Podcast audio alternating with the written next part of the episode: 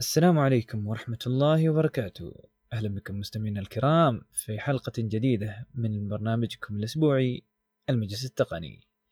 هذه الحلقة الثانية عشر ومعكم محدثكم بطي أحمد مشليبي وأيضا معنا مهندسنا العزيز الحبيب محمد أحمد الزرعوني. محمد مرحبا أهلا بطي كيف الحال؟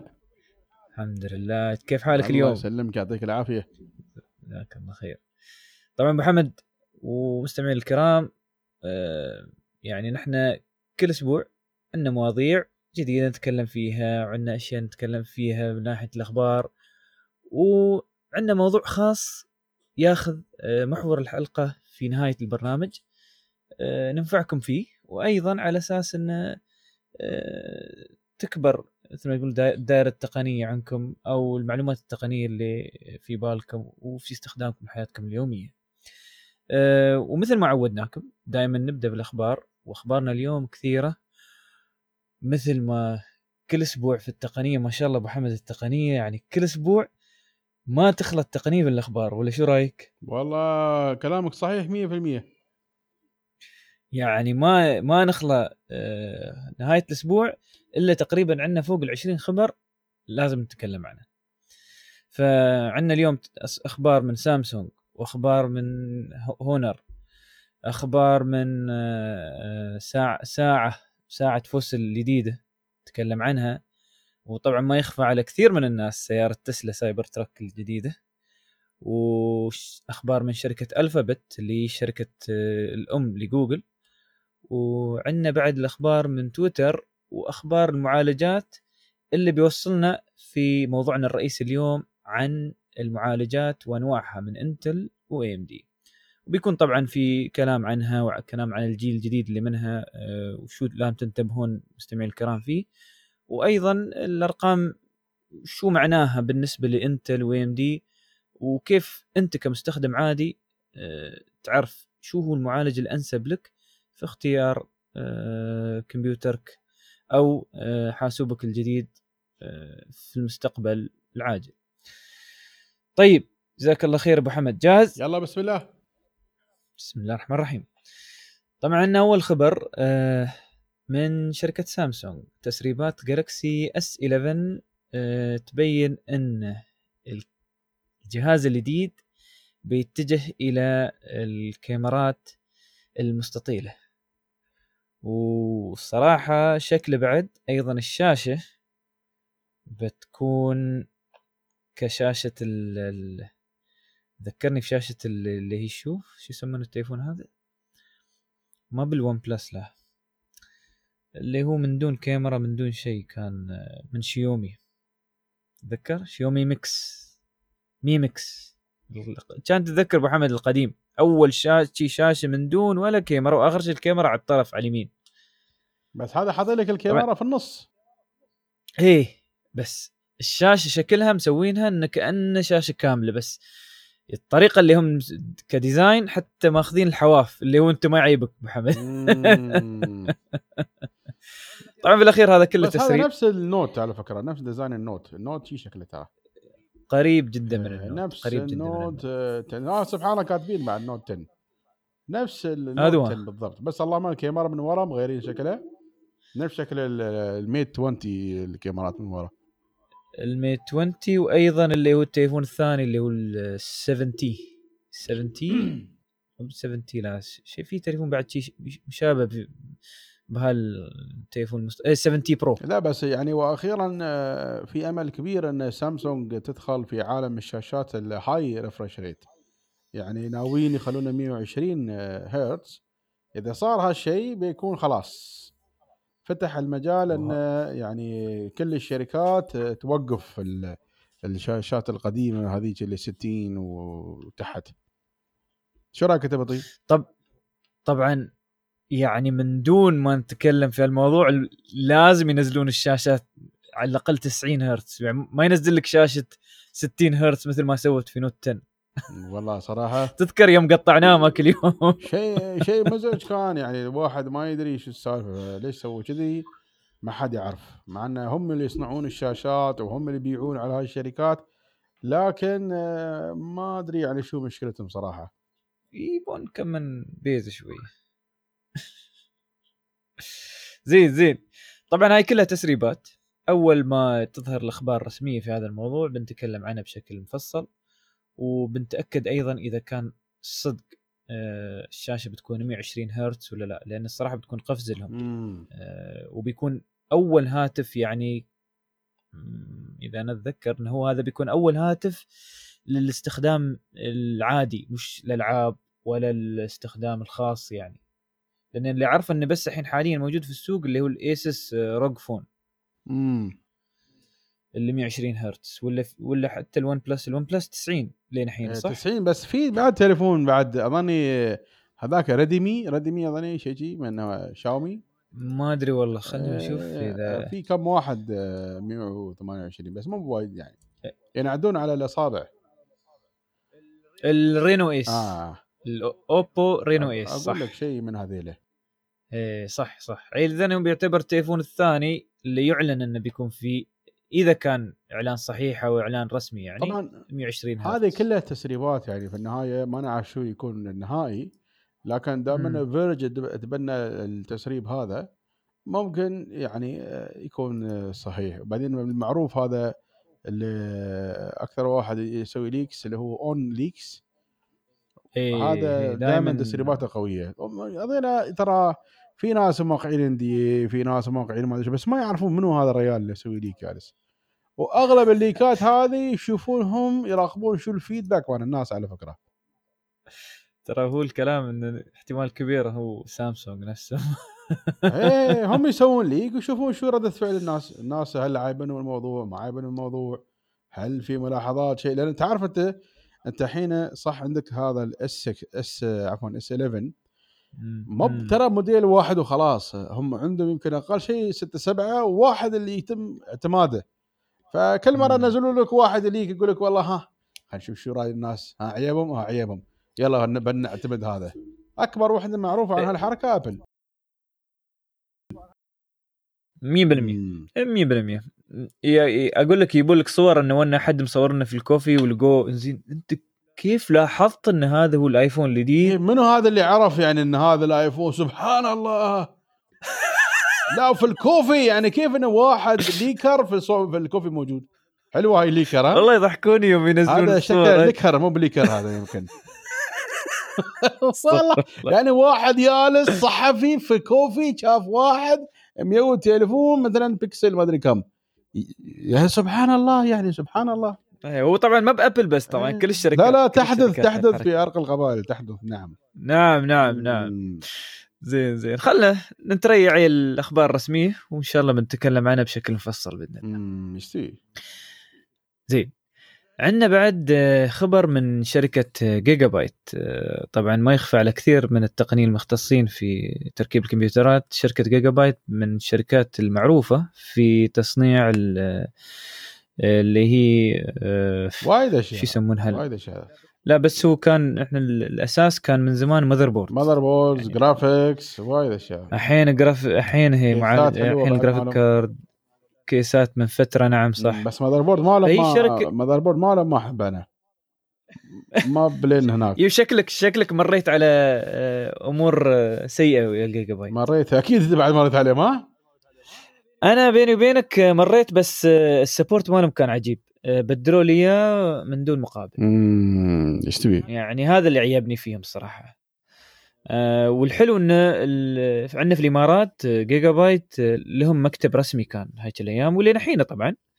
فلهذا أنا كنت ساعات يعني إذا ما احصل من شركة ASUS ولا ما احصل مثلا من شركة آه، اللي هي MSI نشوف جيجا بايت آه، والله بيني وبينك وناخذ آه، جيجا عنده. بايت أحسن من MSI ترى MSI تي. أقل شيء في بعض الأحيان أردى نعم. نوع MSI هو من فترة صح أنا وياك مم. آه، اللي صاير الحين هذا ال... كنا بعد لا الاي اس باور بعد كنا نشوفه الاي اس باور بس للأسف ما كان له مكتب هنا في البلاد عقب بعد هذا- زوتك طلع فجأة كذي والحين موجود هو بس ما أدري شو سوته زوتك دائما يعني لم خفقات غريبة مم. ينزل لك هالجرافيك كارد الصغير وعقب ما تعرف شو موضوعه زين على العموم على أساس ما نبحر كثير في هذا الموضوع الحين شركة جيجا بايت شو سوت زين؟ شركة جيجا بايت أطلقت آخر اصداراتها في مجال الكروت الخارجية اللي هو يسمونه ال AORUS RTX 2080 Ti طبعا كثير يعني من الناس قد يقول كيف كرت خارجي أو كرت آه، رسومات خارجي؟ آه، هي نعم موجود كروت آه، رسومات خارجية. وكنا كل فترة حتى حتى أبو حمد و... وأنا يوم نتكلم عن اللابتوبات دائما نقول هذا اللابتوب ما فيه Thunderbolt فاحتمال كبير ما تقدر تستخدم وياه كرت رسوم خارجي. فهذا هو الموضوع. اللابتوبات أو الأجهزة الثانية اللي أنت ما تقدر تركب فيها كرت رسوم خارجي للألعاب ولا لأي شيء ثاني للرسومات اللي تحتاجها الموضوع. تقدر تشتري لها أجهزة مثلها اللي نزلت نزلت لنا جيجا بايت آه، تسمى آه، كرت رسومات خارجي. ويكون التوصيل عادة والأفضل يكون التوصيل عن طريق ثندر بولت 3 فآخر إصداراتهم كان هذا الموضوع. واللي هو يستخدم آخر آه، المعالجات اللي هي من Nvidia RTX 2080 Ti والحلو بعد إنه water cooled فهذا شيء يعني يعني وأنت مرتاح هو water cooled وهو في كل شيء. أنت بس عليك إنك تجيب اللابتوب أو تجيب الجهاز الصغير اللي تبغى تركب فيه هذا الموضوع وعندك graphic card فيه. شو رأيك أبو حمد؟ هذا ناوي تشتري واحد؟ هذا النوع من ال graphics آه، يطلق عليه بالعادة eGPU بالضبط eGPU هذا مثل ما ذكرت بطي هذيلا عبارة عن أجهزة خارجية فيها graphics card قوي جدا ويعني الحلو فيه إن أنت مفتك من الصدع تعرف؟ مثل ما أنت قلت في مروحة مالته بعضهم في water cool ماله بعضهم جاهز وبعدين تشغله وقت ما تبغى وتسكره وقت ما تبغى. والحلو جت موضة قاموا آه، ال graphics designer يستخدمونه بالذات حق ال ال thin books اللي عندهم هذه الأجهزة الضعيفة اليوغا ما يوغا ال Apple Air وغيره. دام إنه في Thunderbolt بالذات 3 وطالع خلاص آه، طبعا Thunderbolt لازم يكون 3 زين Thunderbolt 3 هذا بيقبل لك إنك أنت تشغل ال graphics card الخارجي فشو اللي يستوي مثلا؟ الحين الكمبيوتر يحتاج إلى graphics card لمعالجة البيانات والفيديو.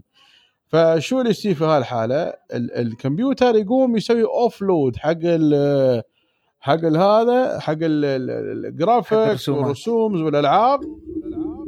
زين يحولهم كلهم على الجهاز هذا والجهاز يرد مرة ثانية يحطه في الشاشه عندك وينفذ العمليات هاي كلها.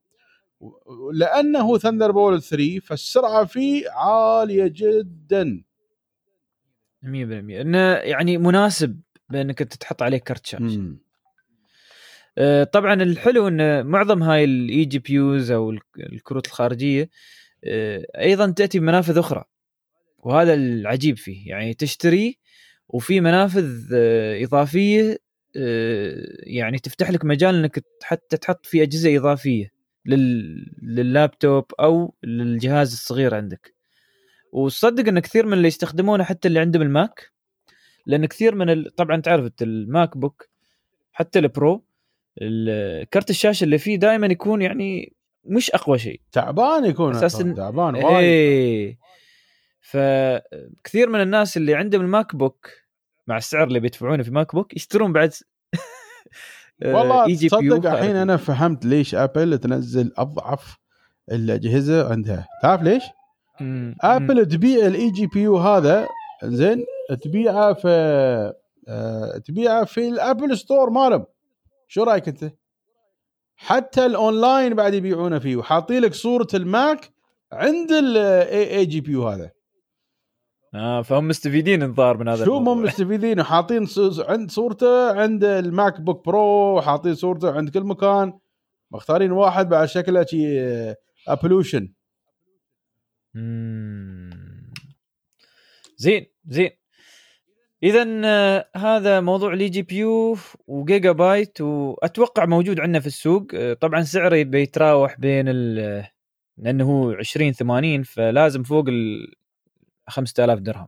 بس هذا اللي ابل بس- حاطط لنا تقريبا سعره 2800 اسمه اللي هو يمكن- Blackmagic بس ما بال- GPU. هذا ظاهر إيه بس هذا يعني هذا بس ال enclosure هذا بس ال enclosure اللي موجود. هذا من دون ال graphic card مال أبل؟ إيه. لا يا ريال. شوف شوف شوف مكتوب من دون graphic card لا لا حاطين فيه. Radeon آه 580 graphics card آه ف... ها انت okay. with 8 GB of GD 580 عشان شي رخيصة يعني. إيه. ما باللي هو النوعية الجديدة ال R 7 لا لا. أنا أقول ترى لأن في نوعية هو يبيعونه حتى خالي تقريبا بنفس السعر. إيه. آه okay. لا 2800 وحاطين عند الماك بوك برو حاطين عند الابل برو مم. بس تعرف الغريبة؟ آه، أنت تعرف اللي صاير بين اي ام دي آه، sorry بين انفيديا وماك من ناحية الدرايفرات؟ ان الحين صاير عندهم مشكلة حتى ال... عندهم يعني اختلاف كبير صاير بين انفيديا وماك ضر- ضرايب يعني صايرة. حتى في خبر من فترة أنا قريته. مو قادر أحصله إيه الحين لأن ابل طلعتهم برا. إيه فيقول لك الحين حتى هذا الموضوع إنك أنت تركب eGPU من انفيديا بدأ يستوي صعب. آه، إذا كان من شركة انفيديا. فلهذا دائما يفضل أنت إذا بتركب eGPU في ماك لازم يكون من شركة اي إم دي. فشو يسوون الجماعة؟ مثل ما قلت أنت يا إما تأخذ هال Blackmagic اللي هو جاهز أو تأخذ جيجا بايت أو من هاي الشركات الثانية اللي هو يجيك empty enclosure وتصير أنت تركب روحك ال graphic card من اي ام دي والله هاي ابل صراحة يعني متعنتره حتى على هذيلا بعد؟ يعني حندور أشياء نمدح فيه بس ما أدري يعني شو أقول صراحة. المهم آه، أتمنى يعني إن يحلون مواضيعهم على أساس يعطون فرصة حق اللي عندهم آه، أبل وماك بوك على قولة. أبل سنعي وزارتك يا أبل. بالضبط. زين. هذا خبرنا من شركة جيجا بايت آه، وعندنا بعد خبر آخر في مجال التليفونات. خبر من هونر اللي هي الشركة اللي تابعة لهواوي. آه، أطلقوا تليفون جديد. آه، يسمى هونر View 30 و View 30 Pro. طبعا شو يميز التليفون؟ خل المواصفات انه 40 واط وهذا. هذا من التليفونات الوسطية الأخيرة اللي هي ذا مواصفات.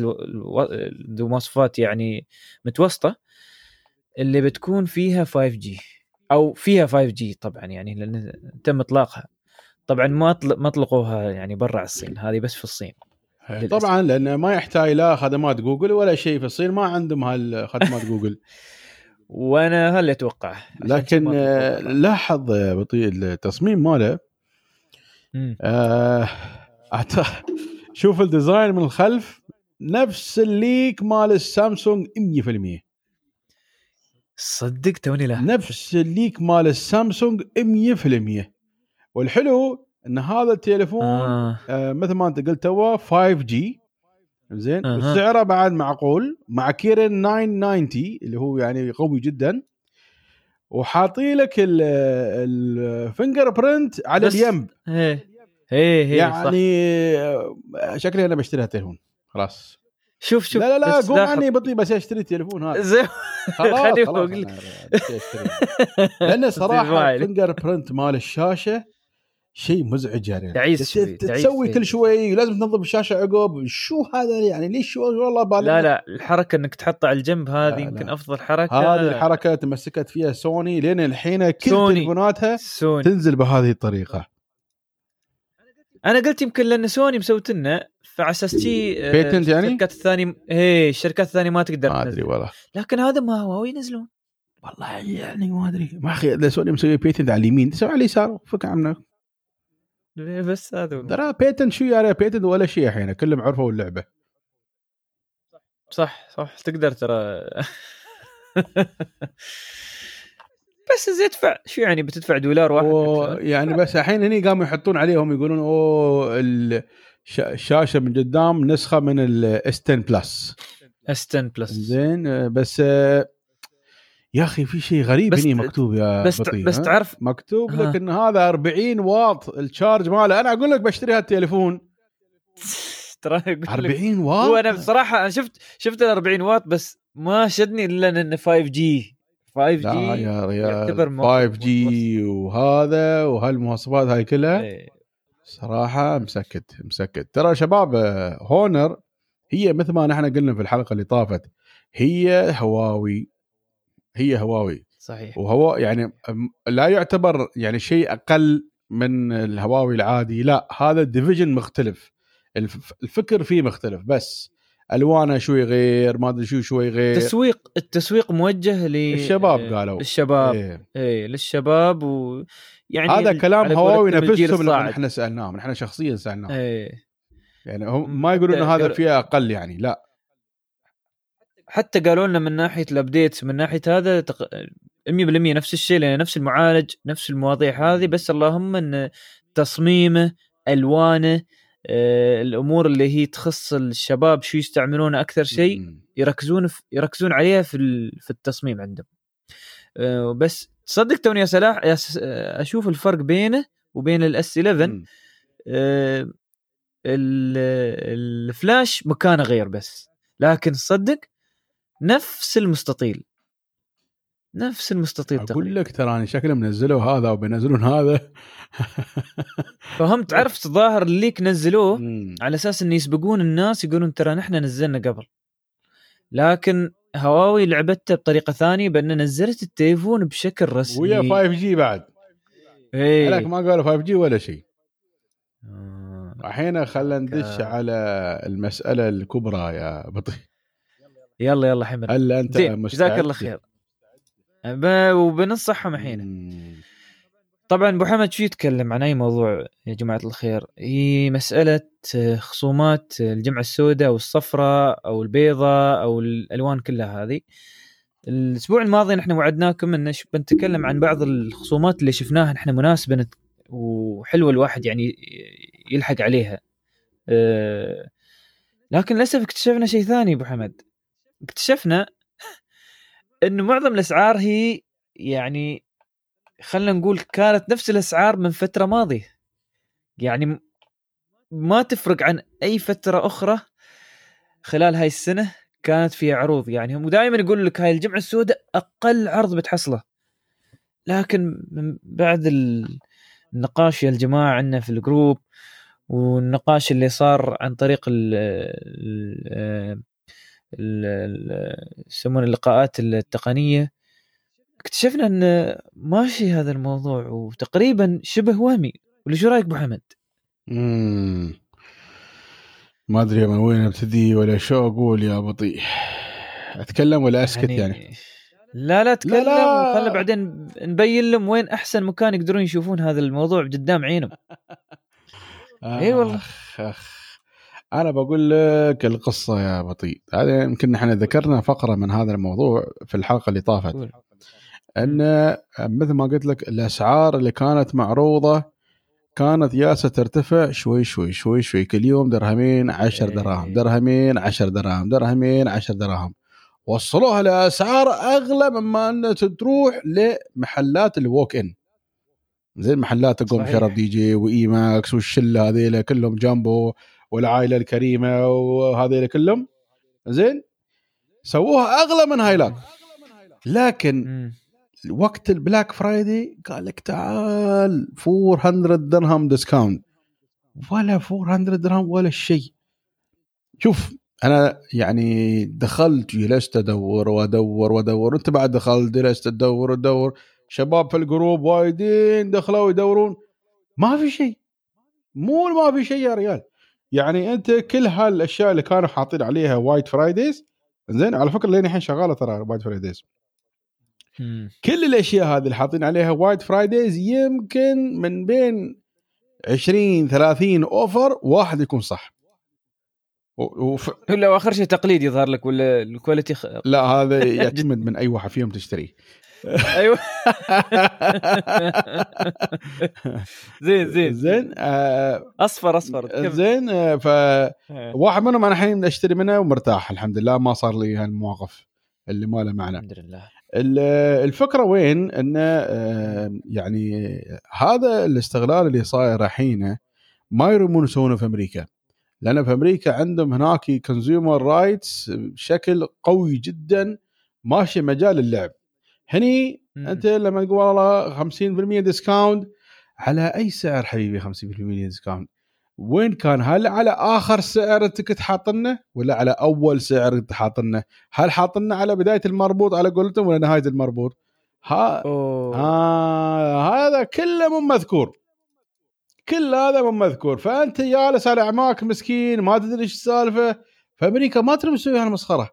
بعدين ما يحتاج يسوي هالمسخرة لأنه هو يبغى يبيع بيخلص بضاعته يفتك منها أنت حاط هالبضائع على كبدك ليش؟ ليش يعني تخليها تخيس عندك؟ بيع اخلص منها. مو بلازم كل شيء تربح منه. أنت بسوي Black Friday عشان تسوي sale قام شوف قبل أظني almost تقريبا شهر كان في هذا ال 111 اللي هو عيد العزاب ما أدري شو. زين؟ كان أغلب العروض كلها وهمية. نفس الشيء دخلنا في Black Friday نفس الكلام الحين نفس المنكر. لكن إذا تبغى تحصل خصومات صح دش على المواقع الأمريكية. المواقع الأمريكية يعني شبكات الأخبار عندها تغطي خبر خبر. يا أخي هناك الخصومات صحيحة 100% وخصم تحصله يعني من الخاطر. خصم وأنت مستفيد أبو حمد يعني ما مثل اللي عندنا إحنا. على فكرة أبو حمد ونحن نتناقش حتى حد من الشباب حط لنا موقع. شفته هذا الموقع؟ كان بكم؟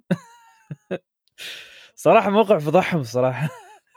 يا ريال شو بسوي أنا آه، ما أدري يعني الصراحة. شوف تدخل هالموقع آه، تحط المنتج اللي أو اللي تباه. يقول لك كان بكم قبل هاي العروض. على أساس تع- شوف أنت قدام عينك شو اللي صاير.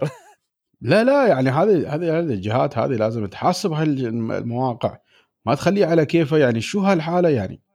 نحن لهالدرجة يتم الاستخفاف بعقول الناس؟ إيه، ف ما أعرف شو أقول لك يا أبو حمد والله في أمريكا يا سيدي تنافسوني. أنا أشوف Microsoft Surface كل حاطي لك في مثلا Landmark هاجي سعرها في ما أدري وين هاجي سعرها في eBay هاجي صار سعرها في كل مكان حاطين اسعارهم وما أدري شو كم نزلوا وكم استوى. هني يا ريال شوف حاطين هني عند Best Buy حاطين لك ال link مال المبيعات وكاتبين لك ان MacBook Pro 16 انش 100 دولار discounted وهذاك الثاني يقول لك Best Buy 13 MacBook Pro 200 دولار off موجود على امازون موجود على هذا. يعني شغالين الجماعة الصح. ليش نحن عندنا بلا؟ ما ما تعرف ما تعرف شو صاير. يعني ال- الوضع غريب الصراحة عندنا. آه إن شاء الله يتعلمون. هذا الموقع الصراحة يبني كان بكم. يعني يراويك الأشياء اللي شقة كانت أسعارها حتى قبل وايت فرايدي أرخص. أرخص عن الجمعه البيضاء والسوداء والصفراء ويعني زي- ما أعرف زين فاهم أنا فاهم إن ساعات تت- تتبدل اوضاع السوق والطلب وال آه، والعرض وما أدري كيف. بس خلال شهرين؟ خلال شهرين هذا كله يصير؟ معقول فما أعرف. شو بسوي أنا؟ على العموم أتمنى مثل ما قال أبو حمد إن هالشركات آه، تنظر مرة ثانية في عروضها آه، لأن الموضوع هذا يعني بيأثر في آه، عملائها الحاليين والمستقبلي والم- والعملاء المستقبل يعني. ف بينك بي- بيني وبينك أبو حمد بين كل هاي الشركات اللي موجودة عندنا في البلاد وحدة ترى هي اللي الصراحه فالحة ولها عروض. أنا ما أقول ما عند عندها عروض بس بعد لاعب لعبته بعد. كلهم لاعبين آه، كلهم آه، نشوف إن شاء الله. وأحلى. شيء واحدة من الشركات حاطة هذا ال memory SanDisk وكاتبين 400 GB ومن هناك يا ريال هذا أصلا fake يعني يا جماعة الخير أنتم ليش كذي؟ يعني شو هالبلا يعني؟ والله العظيم شوف شيء آه، أنا على فكرة- يعني على فكرة تعرف يأست من هالمواقع مال الإمارات. بس. بس على فكرة على فكرة. بس أبو حمد والله روح لك Sharaf DG روح لك اشتري من Emax ما عليه ما عليه بس back الحق to back الحق traditional زي ما عليه الحق يقال هذا الموضوع بالنسبة خاصه ال memory اللي نتكلم عنه بس أنا أساس أبين لك هذا بعد صاير ترى في في المواقع الأمريكية صاير موجود. وللأسف آه، ما يلقطونه بسرعة. يعني ما عليه أنت لا أنت إذا الب... آه، لكن لكن, لكن خليني بس أكمل ما عليه بس خليني أكمل كلام مم. الحلو فيه عند هاي المواقع اللي هم عندهم هاي المشكلة إن إذا اكتشفت إن أنت عندك تقليد على طول يرد لك الفلوس. ما يسوي لك يعني والله لا ولازم نشيك وما أدري كيف. مم. إذا عندهم هاي الخدمة أنت مرتاح. تأخذ اللي تباه تشوف شوف ما استوى رد ورد. أمانة أمانة هم الاثنين. زين آه مم. مميزين في هذا الشيء. إذا ما تبغى البضاعة بيشل عنك. بدون أي سؤال. صح. ما بيسألك. لا بيقول لك ليش لا. طبعا بس أهم شيء أنت أي شيء تشتريه من هذين الأثنين أو حتى غيرهم الحين ترى بعد قاموا غيرهم غيرهم ترى ما الحين شرف ما لازم ادري من غيرهم والشلة كلهم نفس بدأوا يسوون. إيه. أي شيء تشتريه لا تفر الكرتون في الزبالة والأشياء اللي داخل الكرتون والأوراق وهذا لا كله خله. 100% بطل الجهاز شغلة تشوفه مستعمل مسروق في حساب ثاني مس هذا أي شيء مضروب دعمت لنا سيارة كله تأكد. إذا أمورك في الروب عقب شو؟ استخدمه. هي خذ لك روب إيه. روب بال- بالفراولة وايد زين ترى. إذا ما ضبط خلاص. في حاط لك بعد اس اس دي الحين بطيء 240 جي بي ب 100 درهم. والله عجيب. إيه هذا زين إيه. بس يبالك تشوف شو نوعيته. هذا كينغستون طال عمرك. كان عندي وايد زين. زين. زين زين. كينغستون زين. وايد زين. في ال caching وفي كل ب شيء 100 درهم يا على قولة الحبيب هذاك رخيص. زين حق ويندوز زين. إيه. حق ويندوز زين. طيب جزاك الله خير يا أبو حمد. آه، الحين عندنا الله خبر يذكر ثاني. طيب بالخير. زين كمل. زين. فعندنا خبر ثاني. أنا ما أدري أبو حمد كان تتذكر انت هاي الخدمه. آه، يقول لك طبعا شو الخدمة؟ في خدمة موجودة في أمريكا. يسمونها هي طبعا حتى أونلاين موجودة. إي، خدمة المحامي الآلي. اطلقت خدمة جديدة. تعطيك نصايح في الموافقة على شروط الاستخدام اللي عادة تظهر لك في التليفون والبرامج تعرف انت هذا دائما يقول لك accept accept agree قبل لا تنزل قبل لا تسجل. إيه.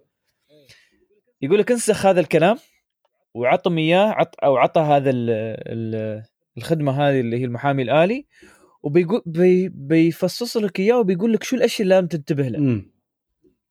يعني لو مثلا عندك 14 صفحة ولا 15 صفحة مثل بعض الشركات المعروفة والمشهورة يوم أول ما تفتح حساب عندهم زين تصير تاخذ هذا آه، شر- شروط الاستخدام أو شروط استخدام الخدمة وتصير تحطه عندهم طبعا بفلوس يعني هو أظني شهريا تدفع 3 دولار شيء شي.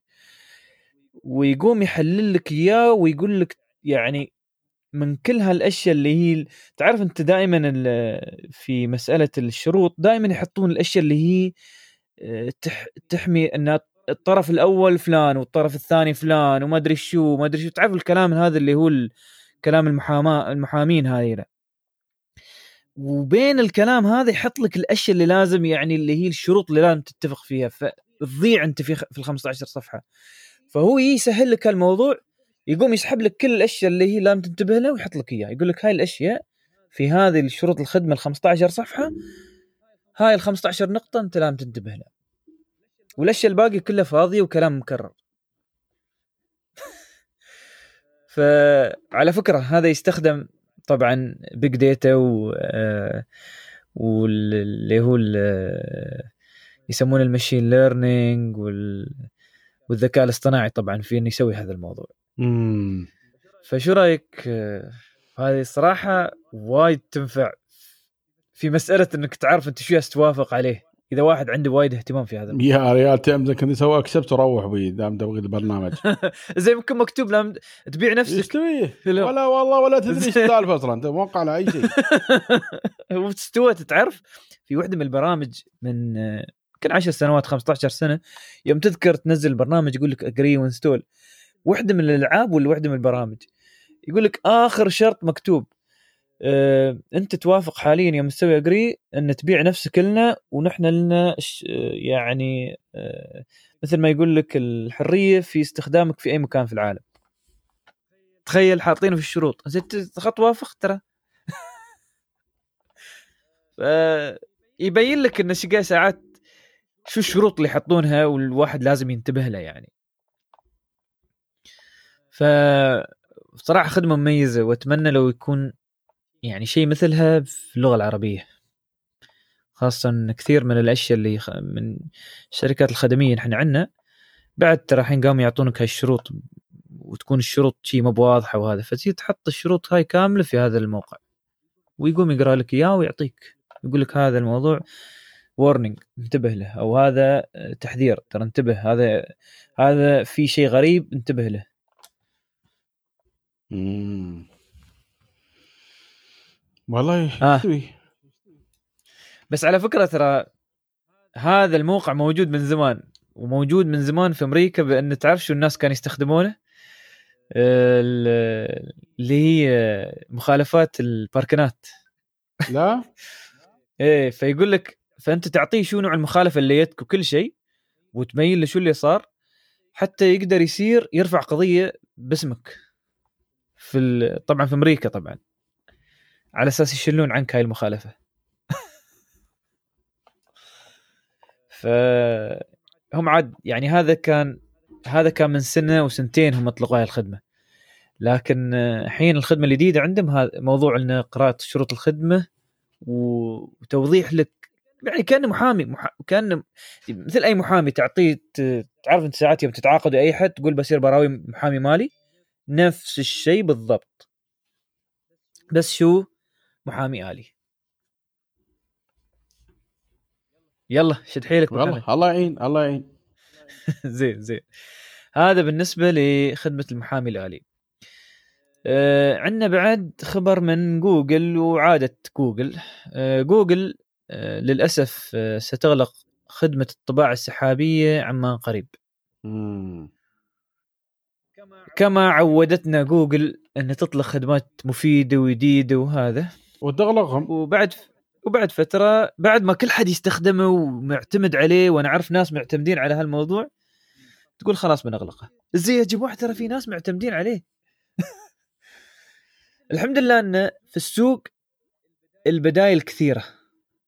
البدائل كثيرة بشكل كبير يعني. لكن في الأشياء الثانية الله أعلم. طبعا هذا كان خبر واحد من جوجل. آه عندنا خبر ثاني بعد من جوجل. وهو خبر جميل من جوجل ويخص آه، المساعد جوجل أو Google Assistant والخبر يقول لك ان آه، في خدمة جديدة بيسمونها ambient mode بيطلقونها على هواتف الأندرويد آه، اللي هي أندرويد آه، 8.1 وطالع. آه، شو بيصير؟ انه تقدر أنت إن, أنت أول ما تركب الهاتف في أو تشحن الهاتف ب... على طول الشاشة عندك بتصير مثل ال Google Nest Hub أو Google smart display. فبيصير عندك كأنه آه، واحدة من الأجهزة اللي إذا كنت أنت عندك آه، أجهزة Google Assistant Nest Hub وهذا بيكون بتكون واحدة من الأجهزة اللي موجودة عندك في البيت في البيت اللي تقدر تستخدم فيها هذا الموضوع. ع- اظن أبو حمد هذا بينفعك أنت بشكل كبير. هذا عشان ما تمل تعرف أنت لما تشبك التليفون في الشاحن. بالعادة هم ما يبونك تستخدم التليفون فيشغلون له مم. Google Assistant ويراويك. مثلا إذا عندك اجتماع جاينك أو عندك أنت notification جاي أو عندك أنت مثل ما تقول آه، آه، موعد ولا عندك شيء من ال updates اللي جاي درجة الحرارة يقوم يغير لك الصور كانه Google Home Hub كانه Google Home. و- و Google Assistant يكون شغال طول الوقت فتروح تساله أي وقت Google Assistant مثلا تقول okay Google على طول يشتغل ويسوي الدنيا كلها. فاظن التليفونات كلها تحركت. أيوه. آه أبوي انتبه انتبه أبو حمد هذا الكلمة لازم ما تقولها يا ريال. ما أدري أنا صراحة ما جربتها بطيء. أنت مرت عليك هاي جربتها لأن بدأ شوي شوي ينزل ال release الحين. أنا أنا الصراحة لا أنا يوم أحطه في ال charge ما جت ظهر لي هالموضوع. هذا- لكن يمكن تعرف شو مسوين الحين؟ يباله update يمكن يباله update يباله. update حق جوجل آه، search زين ويباله update حق Google Assistant اللي عندك في التليفون. بس أنا لازم أحدث أحدث البرامج عندي صح. إيه. بس يقول لك قاموا يسوون حركات جوجل أو انه شوي شوي وأنا منزلين. فمنزلين على تليفونات نوكيا منزلين على تليفونات آه، شاومي منزلين على تليفونات آه، ريدمي. وياسين مثل ما تقول مسوين batch by batch batch by batch ما أعرف ليش يعني الحركة صراحة. زي يمكن على أساس إنه يعني تعرف أنت المشاكل اللي ساعات تصير بالتليفونات. وما عندهم وقت يجربون على كل التليفونات ف ينزلون على فئة وفئة. تعرف هذا شو راح يسوي؟ راح يزيد من فعالية استخدام ال Google Assistant في نظري شو رأيك؟ مم. لا بالعكس هذا الموضوع أنا أشوفه جميل من ناحية انه يعطيك كل اللي م... تقريبا كل اللي موجود في الشاشة اللي تشتريها مم. ويخليه ويخ- ويخلي تليفونك منه فايدة يعني ما بإنه والله بس حاطينه في الشرش وانتهى الموضوع صح صح فبالعكس أنا أشوف هذا هاي خدمة مميزة والله. حلوة الحركة آه. وايد حلوة اعطيني فيديو مال الرجال. اللي سوى ال- ال- ال update هذا. بس ما أدري هذا خلينا نشوف كان خلال الأسبوع نجربه نطالع كيف وضعه. ما تشوف ندور ال APK ماله. وأنت أنت أبو حمد أباك تجربه كأنه وحدة من شاشات جوجل. هل بتشتغل بش بشكل كامل ولا في أنا. صراحة مستانس وايد على جوجل Home Hub يا بطي حتى أخذت الميني وأخذت ال speaker أنا أدري بك وأخذت- كيف تستخدمه بس طريقة الاستخدام اللي تستخدمه الصراحة وايد مفيد وايد مفيد لا مو بس عشان ازقر الخدامة ولا ازقر اليهال والأهل وغيره لا آه يا. ريال الحين شو سويت شوف أنا كنت مركب عندي في البيت light ات مال Hue خبرتك مال فيليبس Hue إيه مال فيليبس نعم وعندي motion detection فمثلا تكرم. بتنش في الليل تبغى تصير حمام ولا دخلت الغرفة توك ولا شي يعني شيء. أنا مبرمج لنا انه مجرد ما يشوفني أنا قاعد أتحرك يشغل ال light. ال light الصغير هذا. كذي مال مال النوم. اباجوره مم. زين مم. وقبل ما أدري ليش يعني كنت يعني مسوي لنا 1 minute فكان على بالي إن هذا يناف يعني. فكنت اتضايج يعني. كل شوي لازم أحرك ريلي إذا مثلا أنا جالس في الغرفة شي ما أبغى ال light يبند كل شوي لازم أحرك ريلي وأحرك إيدي وأقول حق جوجل بطلي ال light بهدل عمري. بعدين قلت أخليه نص ساعة بس. زين؟ ها. فمن أدش الغرفة نص ساعة ال light شغال أوتوماتيك. آه حلو. مثلا آه، تكرم بسير حمام ولا برد ولا شيء الل- ال light يتم شغال نص ساعة. زي الحين رديت تبغى ترقد شو تسوي؟ بتصير تدور ال light وين؟ متسكره لا. تقول حق جوجل جوجل بندي ال light تبند لك ال light ويعني هذا. وتسمعك وأنت راقد. تعرف أنت صوتك وانت راقد صوت واحد ثاني يكون أصلا. زين وغليظ ويلا يلا نص الكلام بعد انت نايم فيه. والله تفهم عليك مسكينة ما تقول لك شيء. زين بالعكس هذا هذا هو الذكاء الاصطناعي صراحة. مثلا يعني يوم تبغي تجهز حق شيء هذا من عندك في في الغرفة تقول حق غرفة الخدامات تقول لهم جهزوا الحين الأغراض مثلا ولا جهزوا السيارة ولا سووا لي بخور ولا كول كندورة ولا أي شيء. وأنا بالنسبة لي صراحة الخدمة تراها ممتازة. ليش؟ لأن إذا أنت عندك خاصة بيت طابقين ولا إن عندك الخدم في مكان ثاني أو العيال عادة غرفتهم شوي بعيدة إيه كله بالواي فاي إيه، أو أو أنت في الميلس تبغى تزقر حد في البيت. يا أخي خاصة إذا أنت في الميلس برا وتبغى تزقر حد في البيت. يا إيه، الله. حط لك جوجل آه. ميني كم كم اشتريته أنا؟ ب 60 درهم. إيه. ركب لك إياه وركب لك جوجل ميني ثاني عالي بعد ما شاء الله. والله صوته وايد زين. أنا استغربت من هذا حجم هالكبر تقول قوطي فول. زين. هذا بالنسبة لخدمة جوجل ويبانا تجربة اللي هي جوجل Ambient Mode وأتمنى ما يشلونها بعد فترة أبو حمد. هيلا. ما سووا في cloud يا ريال كل شيء يحذفون جوجل هذا ما لهم أمان. أنا أتوقع باكر. بيلغون أندرويد. زين زين ما لا إن شاء الله. ما في آه. ما في شيء بديل للأسف. مم... زين زين ما هي مشكلة. عندنا ساعة. وبما إن كنا نتكلم عن الساعات من فترة وخاصة كانت ه... اللي كانت الساعة الزينة هاي اللي من هواوي اللي هي ال GT 2 أظن. الحين عندنا ساعة من فوسل وأيضا عندهم طريقة آه، مبتكرة في استخدام في استخدام أو في آه، يعني آه، صنع الشاشات الخاصة في هاي الساعات. استخدام شاشة ال e-paper أو E Ink وتخيل مع هاي الشاشة أبو حمد الفوسل Hybrid HR اسم اسم الساعة. آه، تتم حوالي أسبوعين. أسبوعين من دون شرج. باستخدامك ال- الكامل فيها اللي هي ال workout حساب عدد نبضات القلب حساب الخطوات آه، ال- ال- الانذارات اللي تجيك في التليفون النوتيفيكيشنز المسجات اللي توصلك. كله تشوفه في في هذه الشاشة الصغيرة وهي في نفس الوقت ساعة الصراحة شكلها يعني وايد حلو ساعة انيقه يعني.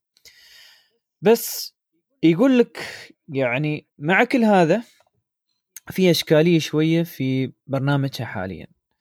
وأتمنى الصراحة يصلحون هذا الموضوع إذا في قابلين يصلحونه. لكن هي كفكرة أتمنى كل الشركات تسوي تقريبا نفس الشيء لأن أنت أنت ما تبغى أكثر عن شيء. أنت محتاج ساعة تتم وياك فترة طويلة وفي نفس الوقت تظهر لك أهم الأشياء بس.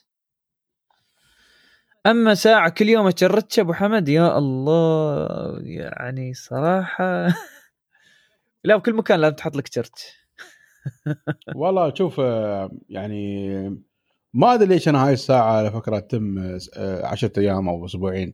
المفروض ان تتم أكثر صراحة. زين؟ لا لأن هي الخ- الخدمات اللي فيها هي اللي تسوي هالموضوع من يمكن بعد ال software ترى. والله يمكن soft ware ما. عرفوا كيف يضبطونه. بالضبط. لأن مال النوكيا اللي عندي أنا يطول يا ريال. امم إيه بس أنت اللي عندك هل يظهر لك كل هاي الأشياء اللي فيها الفوسل؟ من ناحية إنه كيف تويتر يجيب لك إياه كامل ويجيب لك هذا ويجيب لك ال notification الواتساب بعد بشكل الكامل. شوف. يعني يستخدم الشاشة كاستخدام كامل. إيه هذا ترى اللي مضيع من الشاشة. امم الحل اللي سوته ابل ان refresh rate يكون كل ساعة it's very. good بس أعتقد ال E Ink أصلا ال concept ماله بهالطريقة. إيه بالضبط. زين آه يمكن أكثر عن ساعة بعد. آه الشيء الثاني في محاولات كانت في ال HR اللي هي ال hybrid solutions اللي هي يكون mix. آه في من جارمن اللي هو يسمونه آه Vivomove وفي من نوكيا اللي هو الوايتنج هذا. آه الويذنجز زين ويذنج هذا وبعدين هو من اسمه وذا ترى بس الساعة ممتازه زين واحد هاي الساعة اللي شوفوها موجودة في التلفزيون تطلع بكل مكان تطلع. هاي هي ساعة. حلو. حلو حلو. زين و- وهاي تكلمنا عنها على فكرة من فترة. إيه تكلمنا عنها. شوفوا البودكاست اللي قبل بتعرفونها إيه. هاي الساعة مال مال Fossil يعني كشكل وكهذا أنا أشوف يمكن تكون هاي أجملهم بطي هي جميلة. إيه، جميله مع التقرير كان كاتب إنه والله شكلها قبيح. لا والله شكلها وايد حلو. يمكن أحلاهم. لو تشوف تقرير ثاني مم. بيقول لك إنه لا الشكل وايد جميل. بالعكس يعني هو شوفوا الشكل دائما إيه، ذوق. صح. لكن مشاكل ال software هاي اللي فيها ما أعرف صراحة. حتى مشاكل ال software ما بشيء كبير حتى اللي كاتبنا بس ما يعني في هالتقرير اللي اقراه يقول لي المشاكل هاي بسيطة مش مش شيء كبير.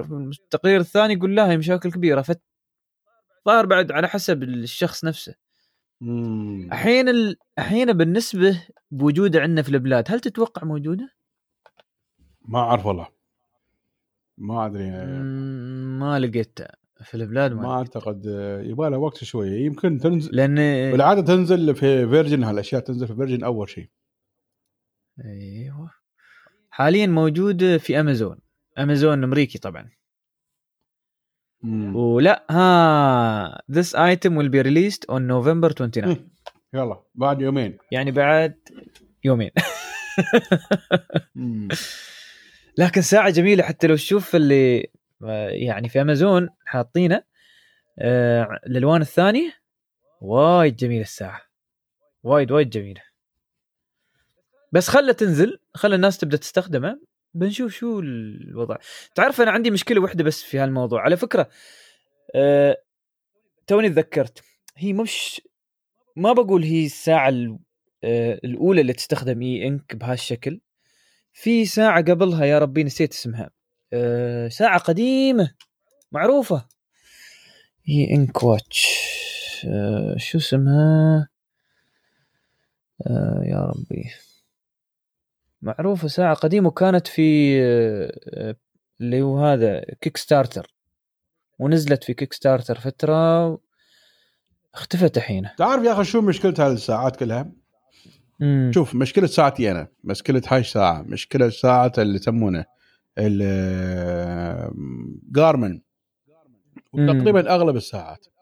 مشكلتهم الرئيسية للأسف الشديد إلى اليوم ما يستخدمون ال wireless charging لازم هذا ال- ال cable ال dongle مالهم السخيف اللي ماله معنا. لأن كل ساعة غير عن الثانية. تخيل كم ساعة موجودة في الدنيا؟ كل ساعة كيبل ماله غير عن الثانية. شو هالحالة هاي؟ شوف هو أنا وياك أبو حمد. يعني المفروض الحين خلال 2000 نهاية 2019 آه، آه، نهاية 2019 وبداية 2020 المفروض كل شيء ينزل يكون في على الأقل يعني أقل شيء يكون في wireless charging حتى لو 5 واط. حتى لو خمسة خاصة هاي هاي الاشياء هاي الأشياء ما تحتاج إلى شرط كثير. آه هذه الساعة. آه اسمها Pebble Watch كان آه Pebble هي المعروفه Pebble أيوه Pebble تستخدم E Ink بعد صح. وب... وب... و Pebble كانت من أول الساعات اللي فيها E Ink لكن شو مشكلتها أبو حمد؟ مم. ما فيها عربي. آه. وهذه ال... وهاي الش... وهالشيء اللي كنت أعاني فيها يوم هيك الأيام استخدمه. لهذا عقب حولت على ال Android Wear يوم نزلت. امم لكن أتمنى إن شاء الله إن ال Fossil عدلت هالموضوع ويكون فيها العربي بشكل كامل يعني. أنا أتوقع إنهم يمكن يستخدمون ال- ال Android Wear ك back end ولا operating system لا لا لا مو بس مو- ما Android Wear مو بكاتبين. مو بكاتبين. مستحيل لأنه Android. Wear تعيس يا ريال هو الصراحة صح ك... هم قالوا ترى ال software هم ال software لا ال software الظاهر على proprietary لو كان بعد Android Wear بيكون اسوء واسوء على العموم خلها تنزل عندنا في البلاد وبنشوف إن شاء الله. زين هذه ساعة Fossil Hybrid HR أه مش HR اللي هو ناكل ال HR يعني HR طيب. أه يقول لك مدينة لندن تسحب ترخيص أوبر للمرة الثانية يا أبو حمد. وأوبر أو أوبر آه، من الخدمات اللي إحنا دائما نمدحهم عندنا هنا في البرنامج و... والظاهر عندهم مشاكل صايرة في لندن من ناحية انه ف- يا إما إن هي مشاكل بين السايق واللي راكب وياه اللي يعني ال- خلينا نقول العملاء اللي يركبون يا السايق هذا اللي تابع لأوبر يا إما إن نفسه ال- السواق نفسهم ما- ما يحصلون آه، فلوسهم بشكل آه، يعني مثل ما يقول لك آه، كامل أو دائما يكون في نقص وفي تعرف أنت عندهم service charge إضافية. وال يعني العجيب الموضوع إن هاي المرة الثانية. ف... فاحتمال احتمال يمكن يردون آه، يعني ترخيص اوبر مرة ثانية بس يمكن لأن هي المرة الثانية بي- بيطولون. بيطولون بشكل آه، يعني بيطولون لأن في 14000 complaint يقول لك. يا ريال 14000 complaint بريطانيا ما تبى أوروبا ولا تبى أوبر ولا تبى حد شو السالفة؟ تبى حد يدري. هم أنا شوف أنا يعني ما أعرف كان والله له علاقة في الموضوع لكن ما أدري على كلام إذا أربع... إذا الصدق 14000 آه، آه، يسمونه رايد كانت فيها إشكالية اذا في مشكلة يعني. بس على فكرة أعطينهم 21 يوم ان يردون. ف خلينا نشوف. والله عيبتني الساعة يا بطي شكلي بشتريها. انت بعدك على الساعة. اصبر اصبر أبو حامد. اصبر خله نشوفه خله تنزل. وخلنا نسوي لها بعد مراجعة عن طريق ال- الانستغرام عندنا بس مستمعين الكرام ترى تذكير بسيط. آه، المجلس التقني عند عنده حساب انستغرام اللي هو مجلس تي اي اي ومن فترة قمنا نحط فيه مراجعات فتابعونا هناك إذا تبون تعرفون عن أحدث الأجهزة اللي موجودة في السوق عندنا وعن أحدث ال- التقنيات اللي آه، تنفعكم خاصة في الاستعمال الشخصي أو الاستعمال المكتبي. أقول لك Fossil موجود هنا ترى له وكيل في الإمارات هو له وكيل بس هل نزل هالموديل؟ لازم نمر عليه أظني آه، أظني يمكن أحمد صديقي وكيل ماله. يا أحمد صديقي يا لأنه هو أظني نفس الوكيل مال Guess Guess آه، اللي هو GC هذا أعتقد نفسه أحمد. صديقي يمكن هو يبانا الصراحة نشوفه ويبانا نسأل عنه ويبانا بعد نسأله مثل لو يبونا نسخة نجربه عندنا في البرنامج مم. على أساس نسوي له مراجعة. إيش بنحاول نكلمهم زين الحين عندنا خبر كبير وخبر ما يخفى على مثل ما قلنا كثير من التقنيين وكثير حتى من محبي هذه الأشياء اللي هي السيارات طبعا. سيارة تسلا الجديدة اللي يسمونها Cybertruck واللي سوت ضجة وسوت انقسام كبير بين الناس. وهي طبعا سيارة الكهربائية الأولى من تسلا اللي هي مخصصة للطرقات الوعرة يعني فور ويل و... ومرتفعة شوية وحتى بوديها بود يعني جسمها مش جسم مش مش نفس سياراتها ال- الثانية. جسمها قوي جدا بأنه يتحمل الصدمات يتحمل الضربات حتى الجامة. لكن طبعا في التجربة كانت عندهم آه، فشيلة بنتكلم عنها بعدين. لكن شكل السيارة يعني سببت صاعقه وخذت كم من يوم شوي لبعض التقنيين وبعض الناس اللي مهتمين في هالأمور. ان يتقبلون هذا الشكل. وأنا الصراحة أول ما شفت الشكل قلت أكيد حد ياس يتمسخر أول ما شفته عندي في الواتساب لا لا هاي مسخرة. بعد بعد ما أعلنوا. عقب والله الأسعار والأنواع وإيلون را... إيلون مسك راعي الشركة واقف. يا جماعة معقولة هاي السيارة؟ أبو حمد. ما تتوقع إن استخدموا بينت عشان هاي السيارة ولا شو رأيك؟ لا لا مو بينت تعرف شو هذا؟ هذا طلاب ال- ال- الأول ابتدائي لما أول مرة يرسمون سيارة. نفس الشيء كأننا نرسم السيارة نفس الشيء. جيب مرب خطني خطني خطني شوية تايرين يلا هات شي طلع هذا هو مو محقق حلمنا في السيايير هذه. على أساس باكر يوم نرسم هاي السيارة يقولون ما يقولون هاي سيارة مو حقيقية. حقيقية هاي السيارة. بس هو ضبطها من ناحية الإيتاد. لعبها صح. هو الصراحة هي في الإكسسوارات والليتات هذه ضبطها بشكل صحيح. مم. لكن في سؤال مهم محمد مم. المرايا الجانبية وين؟ ماخذ إجازة. ما أعرف. يعني صراحة ما أعرف. ما هل بت... بتبقى السيارة بتبقى السيارة بهالشكل؟ وخاصة من دون مرايا جانبية وكيف بيوافقون عليها هنا أو في أي مكان أي دولة من الدول من دون مرايا جانبية؟ ف شوف والله شكل السيارة آه، قبيح جدا صراحة. هو شوف أبو حمد أنا نفس الشيء ترى كنت مثلك. بس من فترة قمت أسمع اراء قمت أسمع من آراء ثانيين واقرا عن آراء يعني ناس ثانيين بعد في هذا المجال.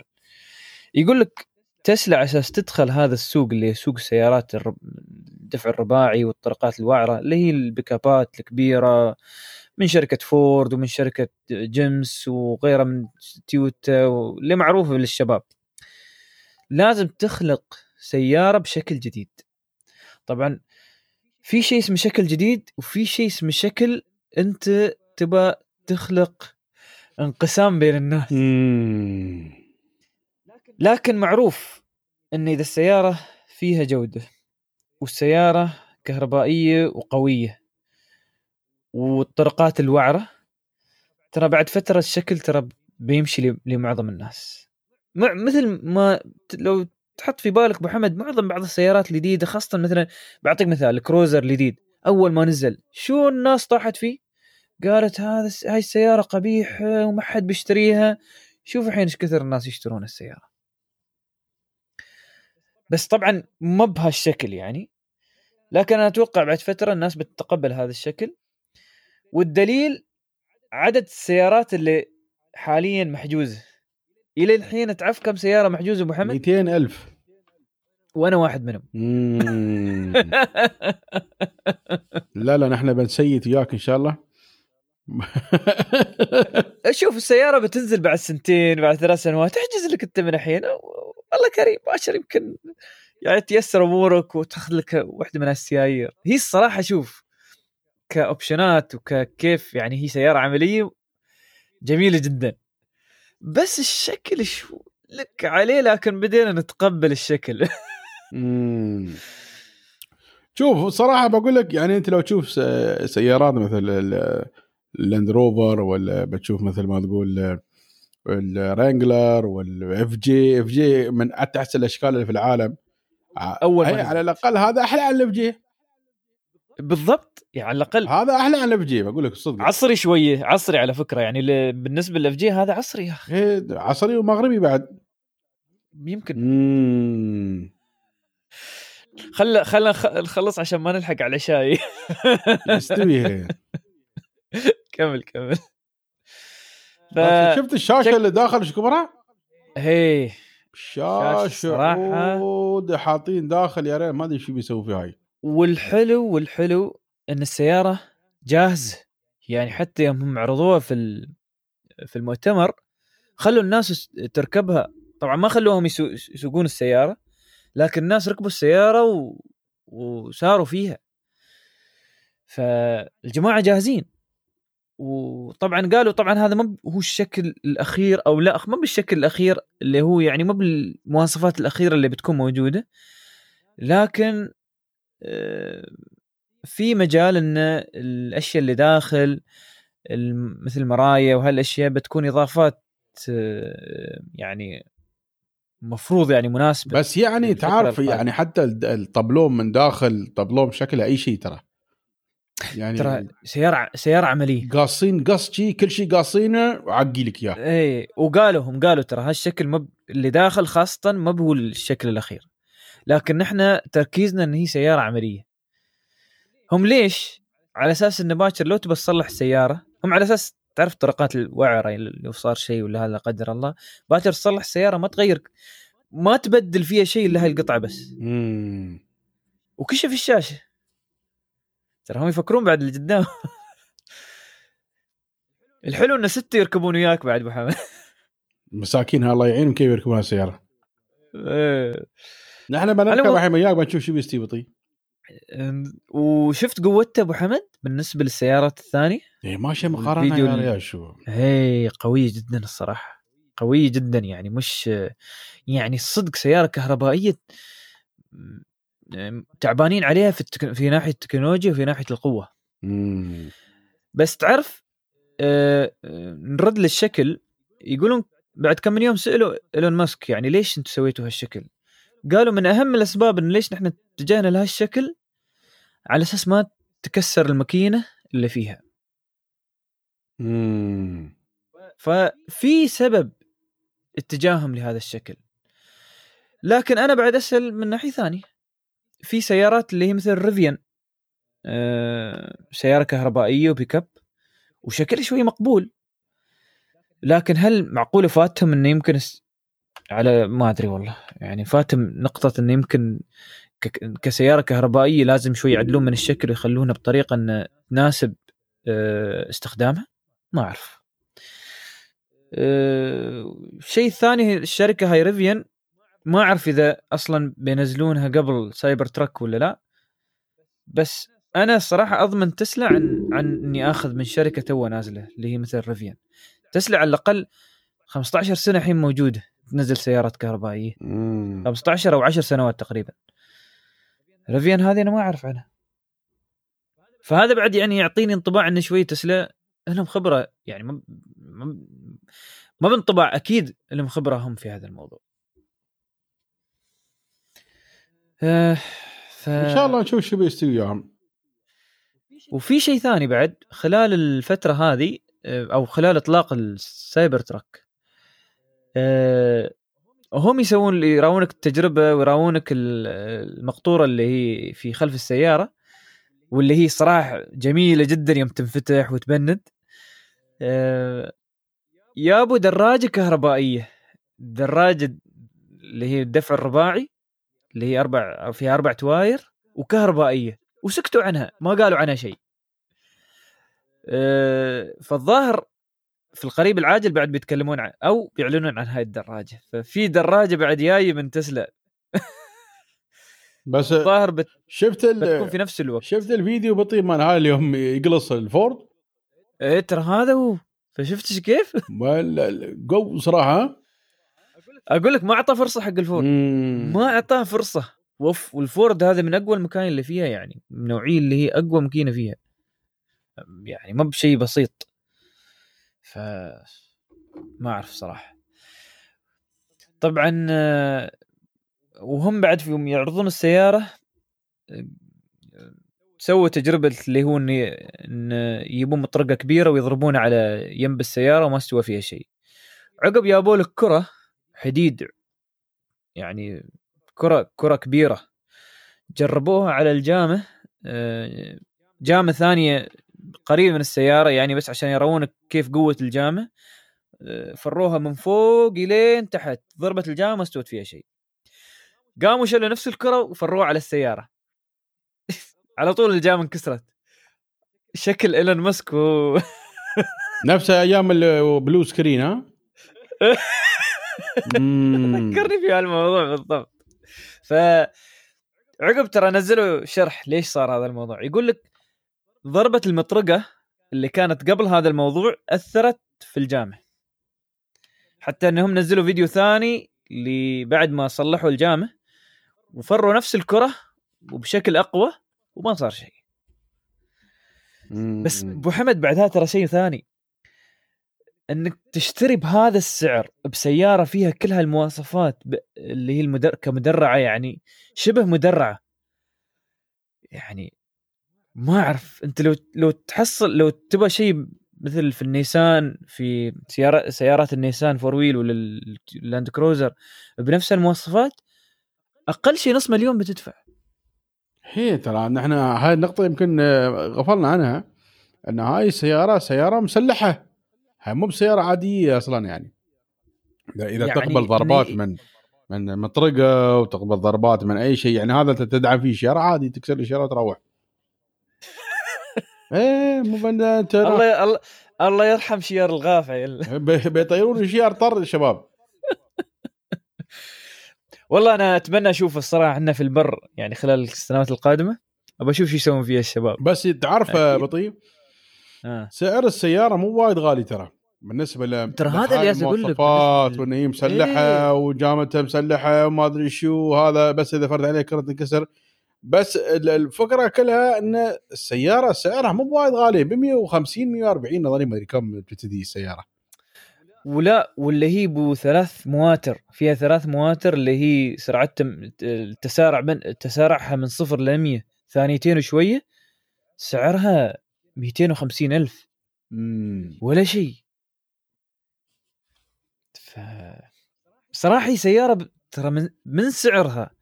ومن الأشياء اللي تسويها الناس بتغفل عن شكلها ترى بعد فترة بيشترونها الشباب ما بيخلونها يا رجال سيارات أقبح من شي أشوف عند. عند الشباب ويدخلون فيها البر ويبونها وي... و- آه، الدوام ويسيرون فيها في كل مكان ما لك سيارة شي يعني عصرية و... ومغربية وعشائية في في سيارة قبيحة بعد المرسيدس بعد نفس الشيء بعد. ز- زين إن شاء الله إن شاء الله. شفت المرسيدس على كم أبو حمد؟ إعلنوا عن أسعارها. مليون درهم قالوا ما كام يعني شو مسخرة؟ إيه، ما أعرف. يقول لك أقل سعر 300 ألف. 300 ألف على سيارة كهربائية وما فيها مواصفات؟ ليش؟ امم فبيسحقهم إيلون ماسك. إذا ما تلاحقوا وغيروا هاي الأسعار بيروحون فيها. أنا بشوف تويوتا لوين بتوصل تقاوم ما تسوي ولا شيء. تويوتا خلت تولي يا ريال أظني بتحترق آخر شيء. والله شكلها بتروح ملح تويوتا صراحة. بس تسوي next نوكيا بتشوف والله. صح مم. حرام يا زين. حرام. إي والله. عندك عندنا بعد خبر ثاني أبو حمد. طبعا هاي سيارة تسلا يعني اخذت مثل ما يقول لك آه، حظ الأسد من الأخبار لكن لازم نمشي على الأخبار الثانية بعد. آه، شركة ون بلس تعلن إن صار عنده اختراق من فترة واحتمال كبير في معلومات خاصة بالعملاء اللي اشتروا هواتف ون بلس من من شركة ون بلس آه، direct آه، صار له تسريب. فهذا أول شيء يعني تحذير للناس اللي اشتروا من ون بلس آه، بشكل مباشر مش مثلا من امازون ولا نون ولا أي مكان آخر وفي نفس الوقت بعد إنه ما في شركة يعني في العالم ما بيكون فيها اختراق لازم يصير بعد فترة في اختراق زين حتى فك- من من من يومين كان مم. في خطأ في برمجيات فيسبوك وحتى تويتر وكان ال developers اللي عندهم API access عليهم يقدرون. يشوفون ال passwords مال ال users زي ترى يقول لك تعرف الخبر هذا شو ظهر آخر. شيء؟ يقول لك هذا مو من تويتر وفيسبوك هذا من third party API. إيه آه، جوجل آه، قصدي فيسبوك وتويتر عاطينهم يعني مجال إن يفتحون يعني حساباتهم عن طريق هذا البرنامج فيقول لك آه، يعني الأخبار الأولى اللي ظهرت قالت ترى فيسبوك وتويتر حتى أنا ياس أقول شو خص فيسبوك وتويتر في الموضوع عقب يوم شوي دورنا في الخبر آخر شيء لا يقول لك هذه شركة تستخدم فيها إنك تدخل فيها لفيسبوك وتويتر آه، هي اللي صاير فيها هذا الموضوع وهي اللي مخليه ال API يسرب معلومات الشباب ومعلومات الجماعة اللي يستخدمون هذا الموضوع. ف مثل ما قلت أبو حمد هاي الاختراقات في كل مكان.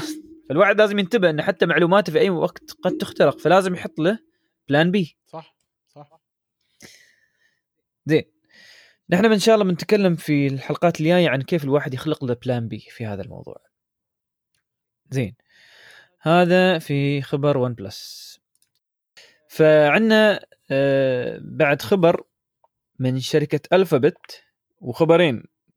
الخبر الأول من شركة ألفابت X. طبعا شو الف شركة ألفابت؟ شركة ألفابت هي الشركة اللي تملك جوجل وتملك شركات عدة أخرى. من فترة تم تأسيسها من قبل جوجل على أساس انها تكون شركة تملك كل هاي الشركات اللي كانت جوجل مسوتنها. على العموم شركة ألفابت X اللي هي قبل كانت يسمونه جوجل X تعلن عن جهاز جديد اللي هو روبوت يمكن استخدامه الاستخدام العام ويبرمج بسهولة. فالاستخدام العام اللي أعلنت فيها ألفابت اللي هو الاستخدام العادي للأيادي الروبوتية. فالمثال اللي هم حاطينه اللي هو لل sorting بأن عندك أنت أكثر عن مثلا قوطي ولا أكثر عن box. في أكثر عن شيء وتبى توزع من بينهم. فتقدر تجيب هذا الروبوت قريب من هذا الشيء وتبرمجه وتقول له طبعا هاي الأشكال اللي هي شي خل آه، حطه في هذا المكان الأشكال اللي بهالشكل حطه في هالمكان ويقوم الروبوت يقوم يشيل هالأشياء ويوزعها. فهذه الأشياء خاصة في الشركات الصغيرة في الأماكن اللي فيها أعمال يدوية تقدر على طول تدخل هذا الروبوت وتبرمجه من دون ما أنت تفهم في ال coding. فهذا المجال اللي بيفتح للمبرمجين مبرمجين الروبوتات هذه بأن يكون لهم عمل. مم. بدال ما تقول لي والله إن أنا والله بياخذ هذا عملي لا ما بياخذ عملك. أنت بتتعلم كيف تبرمج هذا عشان يسوي شغلك بشكل أفضل. فهذا تقدم طيب الصراحة في هاي الناحية. شو رأيك محمد؟ أنا صراحة يعيبني ألفابت وجوجل في كيفهم يتقدمون في ناحية الذكاء الاصطناعي وتوفيره للناس العاديين. والله ما أدري إيش أقول لك صراحة يعني أنا وايد زعلان إن الفابت تنازلت بسهولة عن آه، robotics هذه الشركة. بس عموما آه، كل شركة لها قراراتها الخاصة ويمكن ما شافوا إنه هذا fits them لكن آه، الروبوت هذا مو بجديد على فكرة. في شركة ABB عندها آه، نفس هذا الروبوت يمكن 70 مرة أفضل عنه. آه ويسوي نفس العملية وأكثر يسوي وايد أشياء روبوت هذاك. إيه بس بس في فرق. إيه بس هذا مسواي إنه أي حد يقدر يبرمجه أي حد يقدر هذا الكلام هذا إيه لكن إذا حد إيه. يبغيه حق شيء صح ABB هو نعم. ال top في هذا المجال. هاي الشركة معروفة هاك يستخدم في المصانع يستخدم في كل مكان. إيه هاي الشركات معروفة. ها أما هم هنا يقول لك أنت حتى لو عندك شركة صغيرة عندك محل صغير تبى تستخدم إيد روبوت لو تيب ABB يمكن لازم تبيع المحل وتبيع آه، أملاكك عشان تقدر تجيب ABB عندك. ABB وايد غالي. مو رخيص. هي فهم يبون يعني يمشون حتى الناس اللي هم ما عندهم هاي الخبرة أو ما عندهم هاي الإمكانية في إنه يستقطب أو يقدر يشتري الروبوتات اللي مثل ABB بأنه يقدر هو يشتريها بسعر معقول. ويقدر يبرمجها لأي مكان. ما يبرمجها بس مكان لمكان مخصص وما يحتاج إنه يكون متعلم آه، لغة معينة. وعلى فكرة هذا شفناه نحن قبل في جوجل في موقعها اللي هي Teachable AI تذكر؟ من كم من, من كم من أسبوع. فهم تعرف اتجاههم جوجل بشكل عام بأن ينزلون ال AI للاستخدام العام. وهذا اللي أنا عيبني في جوجل الصراحة إن ما بس هم ياس يطورون ال AI من نفسهم لا أيضا ياس يظهرون آه، حالات استخدام استخدام الاي اي للشخص العادي أو المبرمج المبتدئ أو حتى المبرمج اللي هو يعني متمكن بس ما عنده إمكانية إنه يشتري هالأشياء بس أنا عجبني كيف يتحسس الجهاز يالس شفت كيف؟ يعني شفت؟ يالس يتحسس آه شوف أنا يوته ولا ما يوته ولا طاح ولا ما طاح؟ يتحسس جالس هاي حركة وايد حلوة على فكره هذا يمكن يهال ما يعرفون الحين يسوونه. 100% 100% لا ويدزه ويعدله ليه ما يرد يشله. فهذا خبر جميل من شركة ألفابت إكس. أه وعندنا بعد شركة الثانية بعد تابعة لألفابت أه اللي هي لون.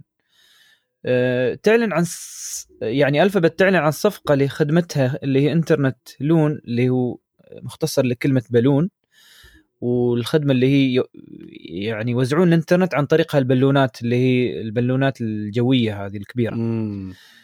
آه في دولة بيرو أنت تذكر أبو حمد من فترة يمكن ثلاث أربع سنوات كانوا هم يبون يعني جوجل تكتسح العالم بهاي البالونات بس عقب وقفت المشروع. لكن آه ما وقفته 100% أو ما وقفته بشكل كامل وقفته إن ينزلونه بشكل عام تي لكن المشروع موجود وهذا المشروع هو المشروع الثالث بس الأول من نوعه لتوفير الإنترنت. مم. يعني المشروعين اللي قبل كانوا على أساس إن في بعض الشركات كانت تبى تتحكم في أقمارها الصناعية بشبكة لون. يعني يسووا شبكة خاصة لبالونات تي وفيها يعني اجهزه إرسال بسيطة توصلها بالاقمار الصناعيه بشكل يعني أسرع وأفضل. أه بس الحين هذه أول مرة إن ألفابت تطلقها لمحافظه أو جزء من الدولة للي ما يقدرون يوصلون الإنترنت بشكل بسيط. تذكر انت الحين من فترة حتى الناس قامت تتكلم ان الانترنت بدأ يصير حق عام لكل حد. وهذا هذا الاتجاه اللي بعض الدول قامت تأخذ فيها. واستخدام لون في هالمناطق ممتاز. وأتوقع انه إذا نجحت في بيرو بتنجح في كثير من الأماكن. واحتمال بعد بتشوف بنشوفها في أماكن حتى هنا عندنا في البلاد. طبعا مع تحكم ومع إنه يكون عليها مراقبة. 100% بس أقول لك وهذا آه بطيء. هذا اتجاه صحيح ترى على فكرة لهم إنهم ما ينزلونه من ناحيتهم هم ينزلونه عن طريق الدولة نفسها. قول أبو حمد.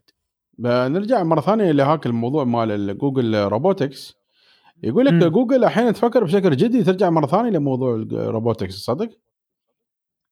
وتفاجأت انه عندهم نفس الجهاز هذا مالك هذا اللي يتحرك بروحه ويسوي. اي مبرمجين فيه آلية انه يشيل اغراض يفرن. زين؟ بالضبط. إيه، اذا إذا ما مناسب. الجهاز ونفس الجهاز آه، في الجهة المقابلة يود الأغراض. يعني في سينك يسوي عرفت؟ يعني عن طريق يعني تخيل وك... عن طريق الرؤية. وكل هذا هي وكل هذا ما تحتاج إنك تكون عالم مبرمج في هذا الموضوع. ولا شيء. روحه يدبر أموره يعني. أوكي ما في شوية أشياء لكن في النهاية وايد سهل. لا ويرتب لك الموز يرتب لك البرتقال يرتب لك هذا هذا زين تجيبه في سوق السمك يروح يرتب كل شيء. والله هذا الشعري عند بعض الهامور عند بعض ما أدري شو. يبغى نكلم سوق السمك. إيه يوم تشتري تسلى عود فيها كل أنواع السمك هذا هذا الجهاز يرتبن كلهم في دقيقة واحدة ترت مرة واحدة. لا وبعد فترة بخليه يتكلم. خليه يشوي بعد. لا لا شعري خمسة شعري خمسة. والله صدق يسوي sorting يسوي هذا وايد زين. إيه، لا لا بالعكس بالعكس. ترى هذه أظني جوجل استخدامات عادية جديد إنه باعوا robotics صدق؟ ما عليك. حسب الكلام يبين هالشيء. بي بي بيعوضونه بطريقة ثانية. جوجل هذه أتوقع إنهم عندهم طريقة لكن إن شاء الله ما يفشلونهم ما يفشلوننا. ويفشلون الجماعة اللي دائما يتابعونهم في إن يغلقون الخدمات مثل ما سووا فوق. كالعادة متعودة. زين مم. هذه من أخبار شركة ألفابت. عندنا بعد يعني أنا ما أعرف شو صاير عند أبل. عندنا خبر من أبل. بعد؟ إيه أبل قامت تزيل آه، ميزة التقييم والتعليق من متجرها الإلكتروني الرسمي. مم. يعني الحين إذا أنت بغيت تشتري شيء من عنده وبغيت تشوف تعليقات الناس اللي هي دائما مفيدة أبو حمد الحين ما بتلقاها. ومن دون سابق انذار ومن دون أي سبب. تخيل يعني الناس وايد استفادت من هذا الموضوع خاصة في موضوع اللي هو آه، اللي هو ال dongle اللي كانوا يبيعونه من ال Lightning إلى ال- يسمونه ال jack من السماعات القديمه لأن كانت فيها وايد مشاكل. فالناس يوم اشترت أول مجموعة اشتروا قالوا ترى الجهاز فيه وايد مشاكل وما أدري كيف وهذا. فالناس عقب تعلمت قالت لا ما بنشتري بنتريا ال- شيء ثاني أو حل ثاني لهالموضوع. فالحين شلته. فالحين أنت ما بتعرف إذا في ناس مستفيدين ولا لا من موقع الرسمي. بتقوم لازم تدور في المواقع الثانية. أنا ما أعرف ابل شو شو نظر يعني وجهة نظرها في هذا الموضوع لكن ترى في مواقع ثانية بتتكلم عن موضوعكم أنتم يعني ما أعرف أنتم هل تتحسبون إنه خلاص الإنترنت بس أبل وانتهى الموضوع؟ يا ريال أقول لك الجماعة حاطين آه، شو يسمونه ال rating آه، والهذا يعني أشكره واضح إنه شالعينه يعني حتى مكانه بعد مو مغطينه بعد مكانه مبين إنه بالضبط. في هني كان شيء بالضبط بالضبط. ولأن هذا بعد أعرف- ال Apple Pencil مسكين ناقعينهم في ال في ال في ال rating. قايلين إن هذا وايد تعبان ما أدري شو replacement مالي ما يابوه ففضحهم فضيحة من شيهم شلوه قالوا أبوي هذا ما ينفع نخليه. فيقول لك وداعا للمصداقيه يا ابل والله أعلم لمتى بنتمشي الحين من فترة تراهم على فكرة ابل مم. يوم كانوا يردونك التليفون يعني تصير تودي لهم التليفون ودائما ترى يعني اللي يحب أبل وهذا يقول أحسن شيء في أبل انه ترد التليفون يعطيك تليفون ثاني. بس التليفون حبيبي اللي يعطيك إياه مستعمل اي طبعا. تليفون جديد. صح. بس يقول لك ما كانوا يعلنون هالموضوع. إيه. يقول لك تليفون جديد هذا بالعكس. ولا جديد ولا شاف الجديد بعد. شوف هو ما في مشكلة ترى يعطيك تليفون نظيف. بس لا تقول حق الجماعة تليفون جديد. بس من بينهم في جديد لأن أحيانا ما يكون عنده دائما مستعمل. ما في مشكلة. قول قول حق الناس ترى هذا اللي الحين موجود عندي هالتليفون هذا. ما أعرف ما أعرف الصراحة كيف الوضع. ال- الجماعة لازم يبدون يعني يعدلون هالمصداقيه اللي عندهم ولا الناس بت- بتبتعد عنهم يعني. والله المستعان. أنا على فكرة ترى الحمد لله وصل الأبل الجديد عندي. ملاحظ في شيء أبو حمد؟ مم. يحر. ها؟ يوم إيه يوم تصير في مكالمة ولا شيء؟ سويت آخر update؟ هي آخر update عندي لا يا ريال ما يحر التليفون إيه فيبالني اراويك اياه خلال الأيام الجاي. استغربت صراحة انه يعني حر التليفون من المكالمات طبعاً. هي من الم... بس من المكالمات يعني الحين مثلا إذا خليته شي بشكل عادي وواتساب وها ما يصير شيء من أبدأ أتكلم ويا أحد ما اكمل خمس دقائق أحس التليفون حار تعرف إن حذا الكاميرا وين ال... ال processor موجود المعالج مم. فما أعرف بالضبط شو اللي صاير. ما أدري. هل هذا هل صار عندك الموضوع ولا يمكن أنت كنت حاط ال cover ما تحسبه والله أنا حاط cover ما أقول لك لا. وشيء ثاني أنا عندي ال- ال Max آه، هذا الاكس إكس ماكس فما مو بنفس التليفون اللي عندك غير يعني. امم يبان عيل إحنا نشوف الجماعة اللي نفس التليفون آي... آيفون 11 يبغى نشوف يمكن. بالعمالة محاري لك إياه عشان تشتري سماعتهم. إي والله تصدق خلاص بشتري سماعه عيل. والله اشقاء ماديين يا ريال أعوذ بالله. زين زين. خلينا نشوف خبرنا الثاني أبو حمد. وخبر الصراحه عجيب. يقول لك باحثين من جامعة كالتك وناسا كالتك اللي هي كاليفورنيا تكنولوجي يخترعون طائرة آه، طائرة درون تطلقها من منصة تتحرك أو تطلقها شي مثل إطلاق الصواريخ وتطير عقب هي تكمل. أنا أول ما شفت الفيديو الصراحة ضحكت. بس عقب فكرت فيها استعمال عجيب لهذا الموضوع بيكون يعني إنك تس- تخيل تتحرك وتفر ال- ال- الدرون ويطير. والله بالعكس هذا شغال. زين على الجيروسكوب ماله. عجيب. مم. وايد وايد عجيب صراحة. ف وينك يا DJI؟ اتمنى ش... ش... هذا الطيارات اللي جاية تكون فيها هاي الميزة. تي أبو حمد يسوق وأنا أفتح الجامة شي وأفر الدرون. يباله تحطه وين الحين يا ريال؟ 80% من الأماكن ممنوع يسوقوا فيها درون. شو فايدة؟ ما عليه ما عليه. إحنا بنفره في الأماكن اللي فيها يعني إمكانية درون. يبان لنا أول شيء نشتري Cybertruck. على أساس نقدر نسوق في هالاماكن زين الحين الدرون في البحر ممنوع ولا لا؟ الله أعلم. لكن المفروض ما ممنوع. ال... شوف هم دائما ليش يمنعون؟ سببين. السبب الأول آه، الخصوصية وال... والأماكن اللي فيها يعني كبار الشخصيات. ما نحترم هذا الشيء. هذا هذا معروف. هذا ما في مشكلة. حتى يقول لك في الفرجان عندك ليمت 20 متر بس 20 30 متر ما تتعداه. الشيء الثاني آه، اللي هو انه لو في خط طيران فوقك. الحين المشكلة ال- البحر أظني مع... مع... ما بقول معظمه بس أكثر الأماكن فيه يعتبر خط طيران. لا لا خط طيران يكون قريب مثلا انت قريب من ال landing قريب من ال take off أما ما أبغى خط طيران أي مكان. هي بس انت البحر وين تتكلم؟ انت انت يعني ساير غنتوت 50 ساير ما أدري وين هالاماكن ما أعتقد. 50 كيلو خمس 50 كيلو داخل داخل البحر أتوقع ما في مشكلة. بس إذا أنت قريب من البحر 10 كيلو اللي هو عادة حق الناس اللي يحدقون وهذا ترى الطيارات تشوفها فوقك. قريبة ترى أنت قريب من السيفه مو بوايد وايد بعيد تراك. بس شوف مرة ثانية. مثلا انت تقول لي غنتوت احتمال هاك المكان ما في ترى خط طيارات. فأتوقع ما, ما في مشكلة.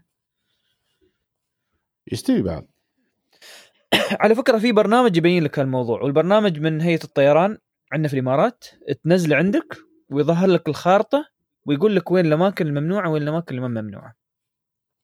يبغى نجرب عيل مم. مرة ثانية إن شاء الله وأنت ساير غنتوت أبو حمد شغل البرنامج شوف وش يظهر لك. زين إن شاء الله. زين زين.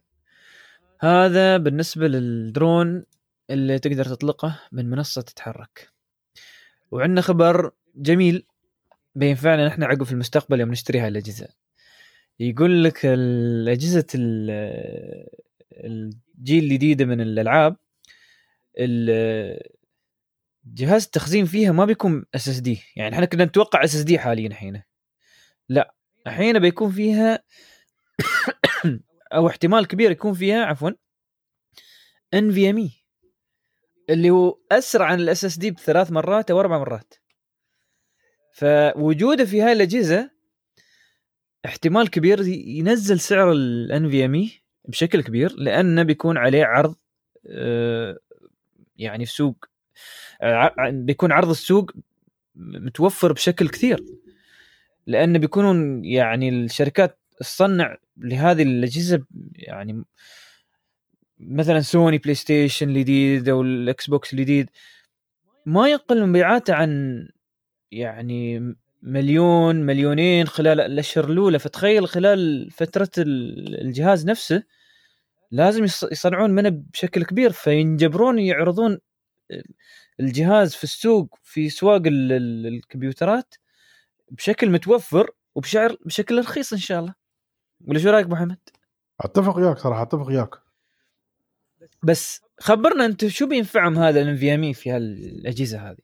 والله شوف أنت يعني هاي تعتبر نقلة نوعية في الأجهزة المنزلية إن أنت مركب NVM على ال- الأجهزة هذه ويقول لك بعد مو بس NVM عادي هذا NVM مخصص مطور زيادة أسرع بكثير عن العادي بعد آه. آه. فهذا ال NVM شو راح يقضي نهائيا على شيء اسمه loading خلاص ال target مالهم إن في الأج- في ال PlayStation 5 بالذات ما في. شيء اسمه loading تضغط يفتح تضغط يفتح تضغط يفتح.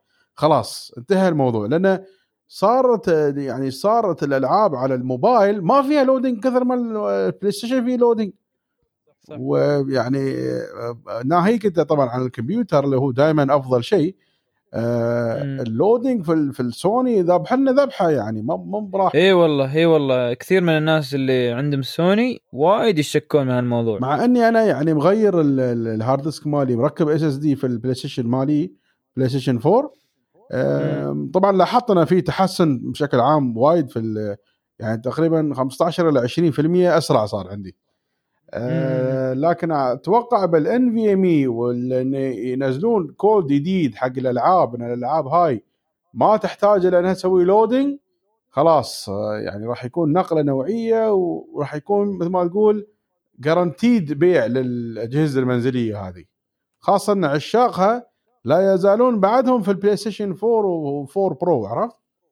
صح مو صح. صار لهم مدة طويلة مبتعدين عن هالأجهزة يعني لا أنا أشوفه الصراحة يعني اتجاه صحيح. ما بتتريا بعد الجيل اللي بعده تنزل ان في ام اي خلاص. الان في ام موجود. يعني لازم. أنت الحين يا تحاول تضبط أمورك يا أنت مع السلامة لأن نينتندو سويتش قاعد ياخذ شريحة ضخمة من الناس والموبايل ماخذ already شريحة ضخمة جدا من الناس. وحين بنتكلم عن خبر بعد يمكن يأثر فيهم ترى أبو حمد. يقول لك تزامنا مع انطلاق خدمات جوجل وإكس بوكس السحابية للألعاب وهاي اللي هي تقدر تلعب على الموبايل. تخيل يعني ما تحتاج تشتري جهاز تلعب على الموبايل هالألعاب. بشكل كامل كانك كأنك أنت شاري شاري جهاز في أحدث أنواع الكروت الشاشة وأحدث أنواع المعالجات. الحين أمازون يقول لك احتمال كبير بينزلون هالخدمة. والله ما تدري شو أقول لك يا ريال بس امازون إذا دخلت في هالمجال بتكتسح السوق. يعني شركات الكمبيوترات هذه ما رحموا حد حتى هذا المجال بعد يبون يدمرونه هذا طبعاً. هذا يأثر على ال- ال- الألعاب بشكل عام على فكرة. يأثر على الألعاب يأثر على وايد أشياء. يعني هو شوف هذا بيني السوق already شبه ماكول خيره على قولتهم. هو الشيء الوحيد اللي بيأثر بيني وبينك بالعكس الألعاب بتبيع أكثر. أنا كمبرمج ألعاب أنا الحين أحط يعني أحط مكاني في هالموضوع. يعني عادي بنشرهم في كل مكان. أوه في يعني مكان أكبر وتسويق أقوى بيستوي عليها. لا وعلى على قولتهم ال- امازون game studio مسوين. الخوف الخوف إن امازون تسوي شيء ثاني أبو حمد. امازون الحين في عالم الكتب لاويه أذرع الناس اللي المؤلفين. فالخوف إذا أمازون اكتسحت السوق تسوي نفس الشيء وتلوي اذرعه الناس اللي يسوون الألعاب. يعني واحد ما أدري شو أقول لك يعني صراحة. ترى هذا بعد مستقبل قد يصير أبو حمد. والألعاب يعني مستوى الألعاب بدأ يستوي من أرذة إلى أرذة لأن كله صار فريميوم يعني إيه، صح، أو حتى لو صح. كان بعد كان paid بعد لكن تركيزهم كله على ال in-game purchases وهاي روحها مصيبة يعني في حد ذاتها يعني. فلذلك للأسف الشديد آه، دخول شركات جشعة مثل هذه في هذا السوق آه، راح يدمر السوق هذا. يعني 100% متى إحنا متى إحنا كنا نشوف إنه في سوني ولا في نينتندو ولا حتى في إكس بوكس مع مم. إكس بوكس يعني مايكروسوفت ما كان في أي شيء آه، له علاقة في ال freemium وفي ال paid updates وهالأشياء كلها ما كان فيه إلا الحين الفترة الأخيرة قاعد يقول لك اللعبة تتعمد تنزل. زين آه، مثلا لعبة وان بيس هاي اخر واحدة نزلت هي آه، فيها بس يعني فقرة آه، لوفي مثلا. يقول لك تبغي. تلعب في زورو تدفع زيادة.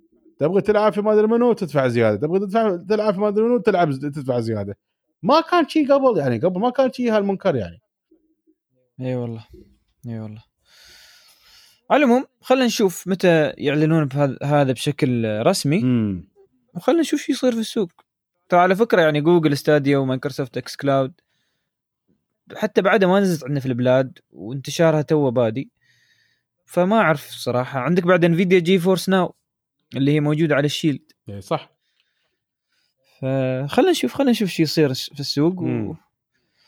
أنا أتوقع أنا أتوقع إن في يعني تطور جيد في الناحيه لكن يعني هو بالنسبة لي أنا. كمستخدم وكعميل أنا مستفيد ترى ليش؟ لأن عندك أكثر عن مكان وأسعار يتنافسون فيها لكن عقب واحد يقوم ياكل السوق هاي المشكلة لا وبعدين واحد يقوم يوجه السوق على revenue stream معين تافه يبدل المشكلة. الدنيا هذه هي المصيبة إيه. اللي تستوي يعني إيه.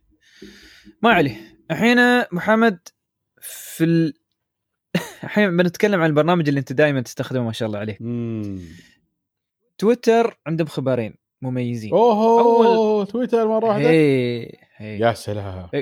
فيقول لك تويتر عندهم أول ميزة هو إطلاق ميزة إخفاء الردود. مم. أخيرا أخيرا. والله أخيرا صراحة أخيرا. أنا استخدمتها من يومين صدق؟ بديت تخفي ألو... لا لا لا في ناس يعني للأسف الشديد ما تدري هذا يعني شو background مال الإنسان هذا وش يبغي بالضبط يعني. فيقوم يكتب لك أنت ردود ما لها معنى وما لها علاقة في الموضوع ويقوم بعد آه، يعني يسيء لك ويسيء لمتابعيك ويسيء لغيرك. لكن أنا عندي تحفظ على هذه الميزة يا بطيء. الميزة هذه آه، الجميل فيها أنك أنت تقدر تضغط على أي كومنت يعني أي واحد راد عليك في تويتر وتسوي له هايد زين؟ صح. وصادف إن أنا واحدة من التغريدات اللي كنت حاطنها. في اثنين كانوا معلقين تغريد تعليقات سيئة آه، في نظري. آه، شو اسمه أكيد جيت أنا سويت ال hide هذا قلت خليني أجرب. هاي أول مرة أجرب ال hide اللي هو أصلا ما كمل له يمكن يومين أو ثلاثة. فلما سويت لهم hide شو يسوي هو؟ يطلع لك icon تحت التغريدة الأساسية. ها. زين أنه والله ترى في hide في هالتغريدة. يعني كأنه هو يسوي دعايه حق هذيله. لاحظت علي؟ أيوه أيوه فهمت ما فهمت يعني حتى مو عليك. داسنهم تحت السهم هذاك اللي ينزل من فوق ولازم تطلعه من ال من ال settings لا مخلي لهم icon كذي زيادة يطلع يقول لك تعال اضغط هني تبغى تشوف. ال hide. يعني صراحة حركة مو بصحيحة من من تويتر. غريبة غريبة الحركة. ما أدري إيش أقول لك ترى هذه هي المشكلة. الظاهر اللي سووا لهم reviews ما كانوا ناس تقنيين. أتوقع 100% هالموضوع. لأن الصراحة يعني أنت إذا تبى يعني تبى تسهل الخدمة ما بدك تسهل الخدمة توجه اتجاه صحيح يعني. لازم تس- تسوي له بطريقة مناسبة مو بأي شيء يعني ما أعرف. ما أعرف الصراحه مم. بس بس تويتر تويتر في الأخير دائما عندهم هال يعني تويتر دائما مع معروفين في اليو آي كيف عند فاتتهم هاي السالفة؟ ما أدري والله يعني ال- الآيكون طلع واضح جدا في التغريدة ويبين إنه والله في ناس مسوية آه، يعني كاتب أشياء مش على مثلا آه، توجه أو كلام ال- اللي كاتب المقال زين ما في مشكلة يمكن تعدل خلال الفترة. عموما هي الميزة جميلة زين وبعدين أحيانا شو يستوي واحد مثلا يكون يبغى يكتب threads مثلا في تويتر زين صح. يكتب واحد اثنين ثلاث أربعة يكتب تهديد يعني واحد ما. يعني مدوخ في نص ال thread يعطيك tweet كذي يخرب لك ال thread مالك إيه يعني في إيه فهم فهمت. عليك، اللي هو إذا هذا آه، تعطيه hide على طول طيره من المكان قول له تبغى ترد رد في ال... في ال... هذا في التغريدة الأخيرة. إيه رد بالتغيير الاخير ليش ترد؟ في نص ال thread خربت على ال thread على الناس. صح مم. صح 100% ممتاز. إنزين وال ال- الخدمة الثانية اللي هي خدمة جدول التغريدات. وأتوقع هذه ميزة ممتازة بعد أبو حمد. شو رأيك؟ زين عندك الموضوع هذا كمل. إنزين شوف يقول لك جدول التغريدات شو يعني؟ آه ف- آه في السابق أنت على أساس تجدول تغريداتك كنت تحتاج تستخدم بر... برامج خارجية تشبك في تويتر مثل بفر وتويت دك وغيرها. وحتى يمكن تحتاج إلى خدمة خارجية يعني آه، لها برمجة خاصة وتدفع لها فلوس في الأخير. يقول لك تويتر الحين بتضيف لك هاي الخدمة وبدات تنزل بتنزل الخدمة لكثير من الناس اللي يعني في تويتر. بأن إذا عندك أنت تغريدة تبغى تنزلها في وقت معين تحط الوقت وتحط التغريدة وتتركه. وعلى الوقت إن شاء الله تنزل التغريدة. فهذا مثلا واحد يبغى يحط مثلا آه، آه، جدول جدول آه، شيء صاير يعني ايفنت صاير مثلا. فيبي يحطه في تويتر. فيحط فيجدول هاي التغريدات على أساس الحين تابعونا الحين الحين بنظهر مثلا مباشر في هذه القناة. أو آه، أحيانا بننتقل لموضوع ثاني آه، تابعونا لهالموضوع خاصة اللي مهتمين فيه. فبدال ما أنا كل ما شوي أدخل تويتر وأكتب أجدول كل هاي التغريدات وخلاص. امم بعد إيش بعد؟ وأيضا مناسب للشركات اللي تعلن ال- الخدمات أو تعلن آه، يعني منتجات جديدة. إنه يعني في وقت قد أعلنت المنتج وعارفه انها بتعلنه في الوقت آه، جدول التغريده وخلاص. ما يحتاج أنت تفكر إنه والله أنا بقوم أحطها. وما ما ما أحتاج أدفع لأنه موجود حاليا الحين في تويتر. فالاستخدام البسيط مناسب. إيش تبي بعد؟ يلا. يبالك أبو حمد قبل لا ترقد شي تحط لك كم تغريده. تقوم الصبح تشوف ما شاء الله ردود وهذا وانت التغريدات حاطين البارح. انت راقد الدنيا مسويه فوضى برا ها. ويتصلون أبو حمد شو التغريده اللي حاطينها عفوا والله. أي تغريده أنا ما أنا. ما أعرف.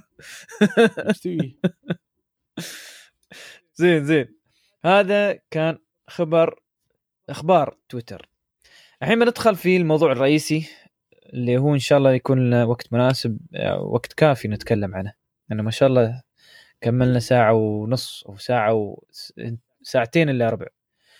ما شاء الله الأخبار أبو محمد دائما تأخذ حيز كبير من المو... من الموضوع لكن إحنا دائما نحاول قدر المستطاع نعطي الموضوع الرئيسي حقه وزيادة.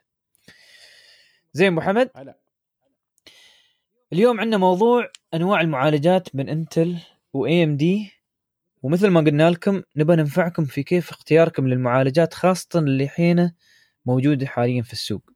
وهذا الموضوع كل فترة بنحاول نكرره خاصة مع آه، تغير ال- المنتجات ووجود من- منتجات جديدة. وبنتكلم عن عن شو أفضل منتجات الواحد لازم يتجه له من كلا الشركتين. وأي وحدة من هاي الشركات اللي تكون عندها المنتج الأفضل في العمل أو ال- الشغلة الفلانية اللي أنت تحتاجها في استخدام الكمبيوتر. طبعا بنبدأ في انتل.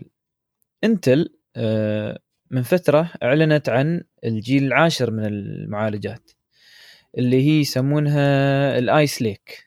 مم. وفي نفس الوقت وهنا هنا وين نحن لازم ننتبه أعلنت عن ما يسمى الكومت ليك وأيضا يعتبر من الجيل العاشر بس شو الفرق من بينهم أبو حمد؟ قول يقول لك الفرق بشكل بسيط يقول لك الفرق إن هذا أه، يستخدم تقنية أقدم شوية في صناعة المعالجات اللي هي الكومت ليك وعادة يكون أرقامها من خمس أرقام يعني عشرة وثلاث أرقام عقبة اللي هو عشرة يعني الجيل العاشر. و ال- ال- المعالجات الجديدة اللي هي تستخدم التقنيه ال- ال- ال- لنقول آه، الأحدث والأفضل بالنسبة للحرارة وللاستخدام آه، تكون طريقة الترقيم لها بأربع أرقام مش خمس أرقام وأيضا تبدأ بعشرة. بغيت تتعلق أنا أبو حمد. قول لي شيء شيء بغيت تقول هي شو أمر؟ لا لا ماشي ماشي كمل كمل. زين.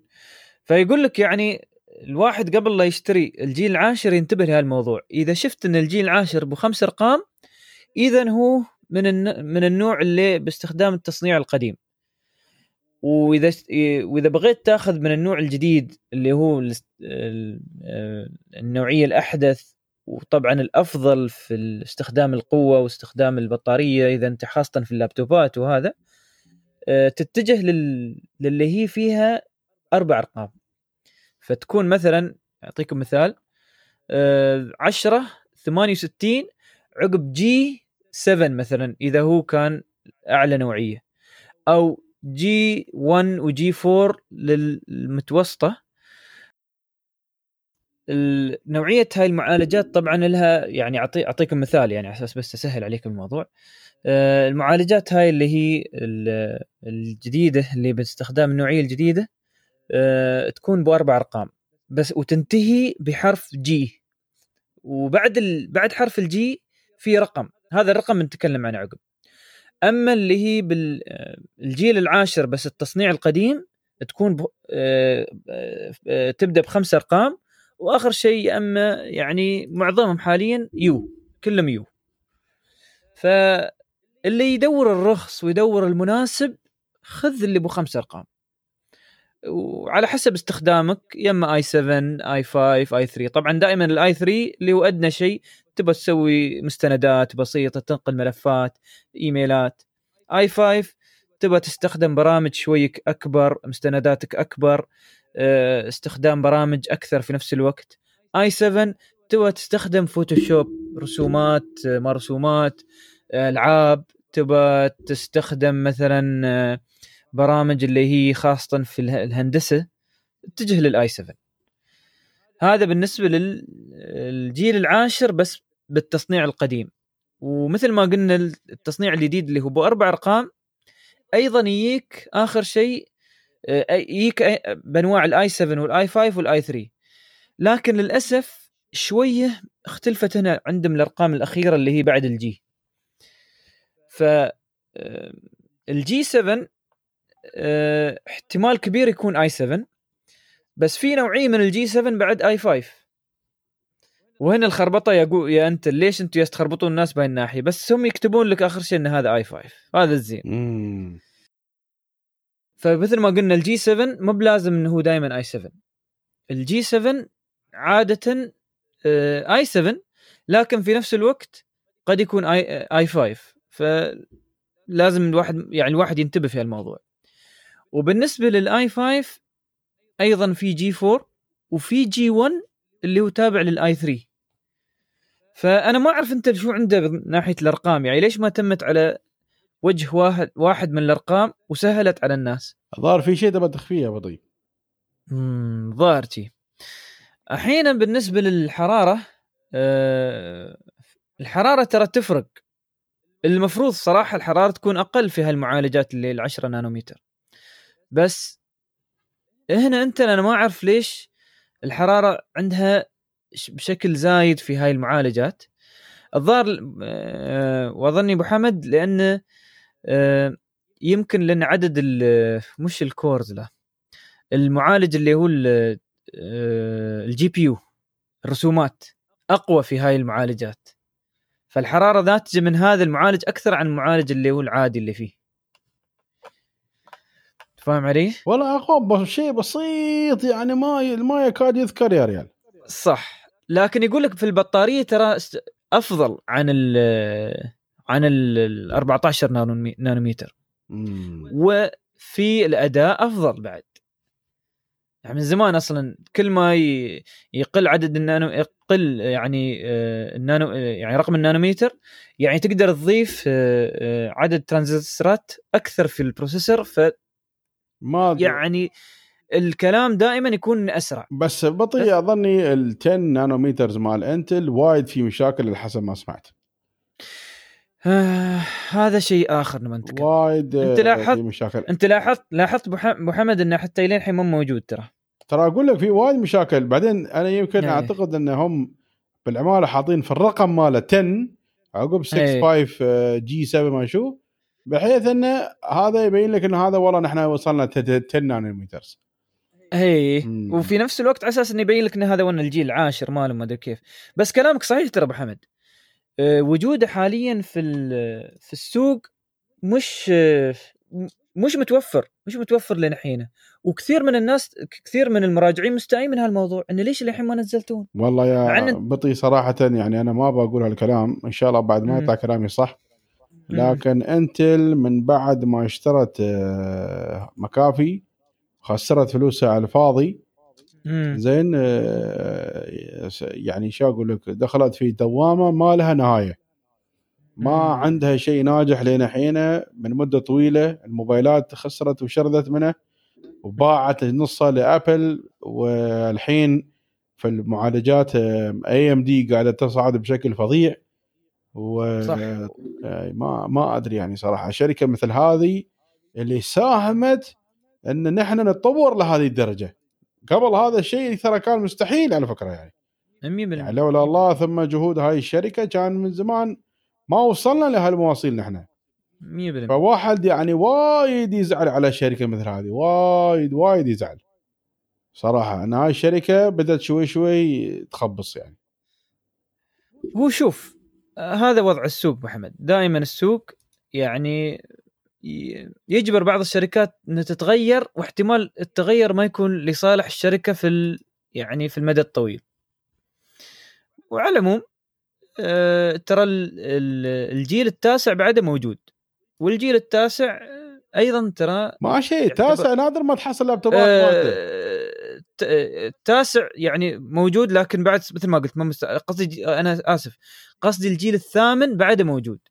والجيل الثامن ترى ممتاز. يعني خاصة الحين أسعاره نزلت بشكل الثامن صراحة. هي الأسعار أسعاره نزلت بشكل فظيع. مم.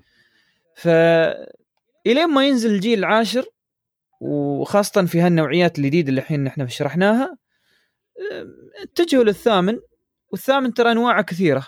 عندك من ال i 7 لل i 3 وفي أنواع اللي هي ال Pentium والهذا اللي هي أنا ما انصح صراحة حد ياخذها مع انه إذا أنت بتاخذ بتاخذ Pentium ولا Celeron الصراحه خذ i 3 أفضل لك.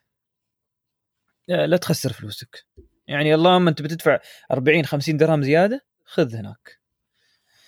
ف خلينا نشوف خلينا نشوف. حاليا اللي موجود ترى من الجيل العاشر واحد منهم اللي هو شو؟ اللي هو بخمس أرقام. وقوي ترى. مش إنه يعني والله لا قوته ما هناك لا قوي لل... خاصة هو منزلينه لل... للأجهزة المحمولة. ممتاز. فإذا حصلت سعر مناسب للجيل العاشر بهاي المعالجات خذها. إنزين هذا موضوع Intel في شيء ثاني بعد نتكلم عن Intel أبو محمد أنا نسيته ولا شيء؟ أو عندك تعليق؟ لا والله بالعكس هذا هو. إنزين. هذا موضوع Intel والحين بننتقل للمعالج اللي بدأ يكتسح السوق من فترة. على فكرة هذه هذه ثاني مرة لشركة AMD إنها تكتسح السوق على Intel قبل كان في ال Athlon 64 كان تتذكر من 12 15 سنة. وعقب صار عندهم إخفاق كبير ما أعرف شو صار الصراحه الحين رادين بالمعالجات اللي يسمونها رايزن وبأسعار يعني أجبرت إنتل تنزل أسعار يعني معالجات اللي هي الجيل الثامن والجيل السابع من فترة وحين بعد الجيل العاشر وبعض التاسع اللي تم اللي نزلوه. أه ودائما يعني دائما إحنا نقول اللي هي المنافسة يعني تنفع آخر شيء العميل إذا كانت منافسة صحيحة. مثل ما قال أبو حمد احتمال عندهم منافسة شوية فيها مشكلة. على العموم ال AMD يعتمد على ال architecture اللي هو مثل اليوم نحن نسمي ال core في في Intel هنا يسمونه الزن. وآخر architecture أو آخر بنية عندهم يسمونها الزن 2 فالزن 2 اللي نازل منه حاليا نوعين مهمين. النوع اللي يستخدمونه دائما للألعاب واللي يسمونه Threadripper اللي هي الكمبيوترات اللي يعني عندك فلوس وتبى تحرقها؟ بصراحة ما بتحرقها بس تاخذ يعني شيء معالج يعني قريب إنه يكون معالج لاستخدام السيرفرات لكن تستخدمه في كمبيوترك الشخصي. اللي معالجات Threadripper وعندهم المعالجات اللي هي تستخدم للمستخدمين العاديين حتى في الاستخدام الثقيل يعني وإلى الاستخدام الخفيف. أه عندهم ثلاث أنواع. Ryzen 5 series رقم خمسة. و Ryzen 7 و Ryzen 9 طبعا في كل وحدة منهن في نوعية يسمونها ال Pro. ال Pro دائما يجيك إنه هو يعني تقدر تسوي له overclock وفي نفس الوقت ساعات يكون أسرع. يعني على أساس إنه تقدر أنت مثلا تضيف على سرعته بشكل إضافي يعني غير عن السرعة اللي هو آه، جاية من المصنع. طبعا هذه هذا يبالي يسمونه over overclock نعم. أيوه بالضبط. فهذا يبالي أصلا موضوع ثاني نتكلم فيه ما عندنا وقت حاليا. بس إذا ما تعرف ال overclock لا تسويه بتخرب الدنيا. وأنا بعد أقول 100% إيه. لا لا تتجه ال overclock إذا أنت ما تعرف شو تسوي. أكيد تبغى تجرب ترى مجال مفتوح. عندك فلوس حبيبي حطها على الطاولة واحرق ال احرق المعالج. ما عليه تعلم احرقه ما مشكلة. احرق المعالج عطى وال تروح مسوي overclock بعد حتى حق ال graphics card الرامات الرامات والجرافيك إيه حرقهم كلهم. زين زين. مو بس لا تحرق البيت أهم شيء. مو بترش عليه ماي ترى كمبيوتر هذا كهرباء لازم تجيب بودرة. أيوه طفاية بودرة خلي عندك. وعطى زين. الحين عاد زين. الخمسة شو أنواعه؟ والسبعة شو أنواعه؟ والتسعة اللي هو يعتبر أعلى شيء في هالناحية اللي المعالجات العادية شو أنواعها؟ الخمسة عندك 3500 وال 500 و 3500 X وعندك 3600 و 3600 X. وعندك ال Pro 3600 مثل ما قلنا اللي هو تقدر تضيف على سرعته بطريقة ال overclock. أه نفس الشيء مستويات. ال 3500 أه السرعة أقل وأرخص لكن حط في بالك إنه أنت يس يعني تستخدم الاستخدام البسيط يعني اللي اللي هو ما تحتاج hyper threading بس ست نوية فيه. ما تحتاج إنه يستوي 12 نواة في نفس الوقت. أما 3600 الفرق شوية أفضل لكن اللي إذا بتاخذ 3600 خذ 3600 X. لأن 3600 X هو اللي فيه النقلة النوعية وسعره ترى مش فرق كبير بين إنك تاخذ 3600 و 3600 X. 50 يعني 200 درهم شو. هذا بالنسبة للخمسة. عندك السبعة أيضا نوعين رئيسيين 3900 X و 3800 X. بس هذا هذا السابع هذا يا بطي يعني في بعض التقارير اللي شفناها قبل شوية إيه. أقوى من كل من Intel i 7 و i 9 معقولة يعني؟ هذا بنيه في اخر شيء. بنتكلم عن الفروقات من بين هالبروسيسورات شو يا ريال AMD شو مسوي يا ريال؟ ها؟ فيقول لك يعني هال Ryzen 7 نوعين. أيضا 3900 X 3800 X. أنا أنصح 3800 X إذا تقدر تأخذه. لأنه يعتبر معالج قوي ما اعتقد فرق وايد في السعر بطي ها؟ ماشي ماشي فرق بسيط ترى حرام فرق يعني بسيط. حرام ما تاخذها إيه إلا إذا أنت يعني بتاخذ مجموعة كبيرة 20 كمبيوتر 30 كمبيوتر بتحطهم في coffee shop ولا شيء. زين خذ ال خذ ال 3900 X ما في مشكلة أو إذا بتاخذه في المكاتب طبعا في الأخير ال- اللي هي الكمبيوترات اللي مخص أو المعالجات اللي مخصصة حق الناس اللي يفتح لك ثلاثة Photoshop في نفس الوقت ولا Photoshop وبرنامج آخر آه، آه، هندسي وما أدري كيف ويبغى يصمم يعني video rendering vid- video rendering بالضبط يعني فيديوهات يبغى يسويها. عندك هنا ال Ryzen 9 الفئة التاسعة. وهذا عندك بعد نوعيات اللي هي 3900 و 3900 X و 3950 X. وأيضا أظني الخبر هذا هو تابع لل 3050 لا وأيضا من فترة نزلوا 3000 أو أعلنوا عن ال 3090 X. 3990 X. بعدهم قاموا يخبصونه ترى أبو حمد. ف... أقول لك أنا الشركات اللي ما عندها ضبط وربط مشكلة. آه، ترى شوف عدد البروسيسورات اللي في AMD ترى وايد أقل عن Intel في نفس الجيل. لكن في نفس الوقت بعد واحد لازم يعرف. آه، كل ما يكبر هالرقم كل ما يكون أسرع لكن كل ما يكون أغلى. بالمختصر المفيد. ال 3900 X أنا أشوفها أنسب واحد. ما بال 50 إكس ولا ال 90 إكس. اللي بس 3900 X. سعره مناسب آه، وفي آه، 12 نواة تصبح إلى 24 نواة 24 آه، thread وسرعته مناسبة وحتى حرارته مناسبه يعني 105 يقول لك هذا ال top يوم هو يوصل top 105 لكن هو على التجارب اللي يسوي يسوونها ما يوصل أكثر عن 70 واط في الاستخدام ف ال AMD حاليا مثل ما قال ابو حمد على هاي البروسيسورات والفرق بين ان i 3 و i 5 و i 7 آه، كسعر وكأداء أفضل في كثير من النواحي إلا ناحيتين مهمات. الناحية الأولى إذا إذا أنت تركيزك فقط فيديوهات. تركيزك فقط فيديوهات وعندك فلوس تبغى تدفع اتجه للإنتل. اللي هو ال 9900 مدري شو ال 9 سيريز اللي هو لل اللي هو أصلا الجيل السابع بس غيروا رقمه هذا عقب بنتكلم عنه. هذا ممتاز. لكن إذا تشوف تبغى توفر شوي زيادة وتشوف يعني فرق بسيط في الأداء 3950 مناسب جدا. أيضا عندك اللي هو الألعاب. الألعاب ال AMD في يعني خلط شوي في الموضوع. إن ساعات ال AMD أفضل في بعض الألعاب في بعض الأش... بعض الألعاب أو معظمها إنتل أفضل. أهم سبب في هذا الموضوع إن معظم الألعاب تشتغل على نواة واحدة. ما تشتغل على أكثر عن نواة. وفي سبب ثاني بعد من فترة تكلموا عنه اللي هو إن معظم الشركات تعودت تبرمج على معالجات الإنتل. حتى من فترة ال AMD اللي هو الجيل اللي قبله هذا أو هذا الجيل بالذات هذا الجيل الثالث أول ما نزل في بعض الألعاب ما كانت تشتغل عليه. لأن الشركات نفسها ما جربتها على هالمعالج.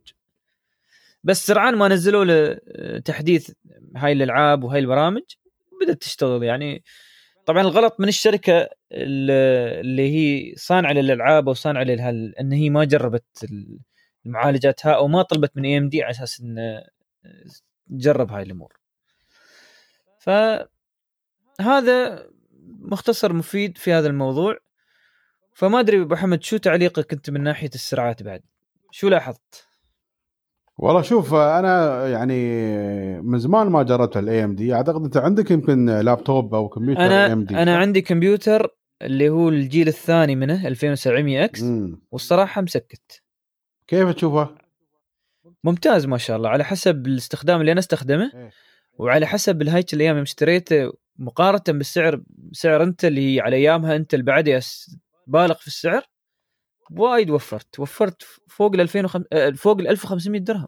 امم والله زين صراحة. لا إيه. أنا أشوف إن AMD بدأت تتطور صراحة. يعني بالعكس قامت تغطي وتسوي آه، قلق شديد لإنتل على فكرة. إنتل ما عمرها كانت آه، خايفة بهالطريقه أعتقد تعرف شو؟ ال over confident مال إنتل وإنه يعني ما كانت متوقعة أن AMD في يوم من الأيام قد توصل لهذه المواصيل. ونحن يعني لين الحين ما نعرف كيف AMD قدرت توصل لهالمواصيل يعني وين كانت هاي التجارب قبل؟ شو اللي صار؟ وين الفروقات اللي صارت خلت AMD فجأة من ولا شيء وكأنها مو موجودة أصلا ابدا مم. توصل لمواصيل انتل صح. 100% 100% هذا يعطيني بعد نفس الانطباع عن كوالكوم و MediaTek MediaTek يعني yes أتوقع والله yes أتوقع عقود كثيرة حق ال 5 G اللي راح تنزل الحين قريب صح صح ويعني مجرد ما تدخل هي في عالم ال 5 G راح تكتسح يعني. لأن كوالكوم الظاهر عندها مشكلة في السعر في التسعير مال ال 5 G ما أدري يعني شو مشكلتهم. ما في وايد تليفونات promising إن بتكون 5 G في السنة الجاية من من كوالكوم بس ال MediaTek يقول لك داش بقوة شديدة يعني. صح. ما أدري شو صاير بالضبط يعني. ظاهر في يعني misbalance ولا over confident في الشركات القوية. ما أدري شو السالفه حتى المعالجات الجديدة من ميديا تك قامت وايد تكون قريبة من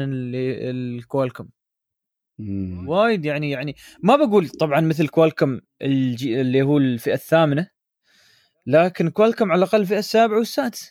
بعد يستوي بعد يستوي وسعر رخيص. وأتوقع إن يسوون مثل ما سووا إم دي. ترى أبو حمد في الأخير هذه المنافسة وايد وايد تنفع العميل. تظهر له آخر شيء تليفونات مناسبة بسعر مناسب ويقدر يستعملها في استعمالات كثيرة. لا يعني إنتل الحين إنتل مو بس قاعدة تعاني من ناحية الابتكار والهذا يعني AMD قاعد يسوي لك 64 cores 64 نواة في معالج يعني واحد ب 128 multi threading يعني تقدر أنت تسوي 128 عملية حسابية في الثانية الوحدة أو يمكن أقل من الثانية. تعرف شو يعني هذا؟ أنت تتكلم عن شيء خيالي شيء يخوف. آه إنتل طبعا بعد ما, ما عندها هالشيء أصلا ما عندها. وما دخلنا أبو حمد ترى ما دخلنا ترى في المعالجات اللي يستخدمونها في السيرفرات. هي وهذا الكلام نقوله بعد إنه في السيرفرات في تهديد قوي جاي من AMD في السيرفرات في مكان ما حد يتوقع ابدا إن إنتل أصلا راح يتم تهديد فيها. لأن هالمكان كانت إنتل طول عمرها متسيدة ومتفيزرة وقاعدة. حتى لدرجة إن نحن ك يعني أصحاب السيرفرات هذيلا طفرانين من إنتل انه ما في innovation ولا في تطوير في هذا المجال. أعتقد الآن أنت راح تنجبر إنها راح تغير وتسوي وتزيد وتعدل في المجال هذا لأن الحين بيكون في عندها تحدي في السيرفرات. ف آه والله أنا ما أعرف صراحة. يعني AMD يقول لك إذا تأخذ 1 CPU في AMD يعني equivalent عن اثنين من Intel من ناحية الإنتاجية وشو تقدر تسوي فيه لأن هذا يوفر عليك أنت ال licensing آه، يوفر عليك أنت enclosures يوفر عليك أنت رامات تشتري زيادة يوفر عليك وايد أشياء. ف آه، إن في cores زيادة إن في threading زيادة فالسيرفرات وايد مفيد.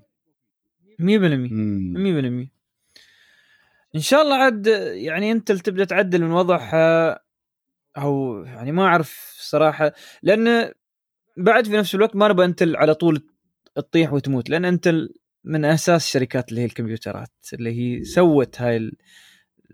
عصر الكمبيوترات بدأ بوجود إنتل. بس في نفس الوقت بعد نقول مثل ما يقول لك يعني العميل دائما هو أهم شيء. فالعميل لازم انت توفر له أفضل شيء وأنت كعميل لازم تختار شو هو أفضل شيء. أبو حمد أظني وصلنا نحن لآخر البرنامج. آه، موضوعنا هالاخير كان شيق؟ جزاك الله خير و... وإن شاء الله استفدتوا جماعة الخير. يعطيك العافية يا بطي ما قصرت. حاضرين حاضرين. وطبعا آه، قبل لا نبن البرنامج آه، نبي نذكركم مستمعين الكرام إن اللي حاب يعرف عن البرنامج ويعرف عن الحلقات.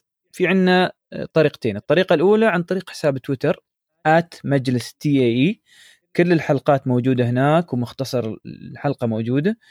الطريقة الثانية عن طريق المحركات البودكاست وال SoundCloud. تكتب فيهم المجلس التقني وبتلقى البودكاست موجود كامل. وأيضا باختصار مناسب يبين لك شو في كان الحلقة وشو الموضوع الرئيسي. أه ما علينا بس نشكركم يا مستمعي الكرام إن أه استمريتوا بالسماع لين هذا الوقت وسامحونا على الإطالة. وجزاك الله خير يا أبو حمد على وقتك وعلى مجهودك وعلى التعليقات اللي نفعت فيها والأخبار اللي ضفتها في هذا البرنامج. والله ما قصرت يا أبو حمد. كل الشكر لك وللمستمعين الكرام.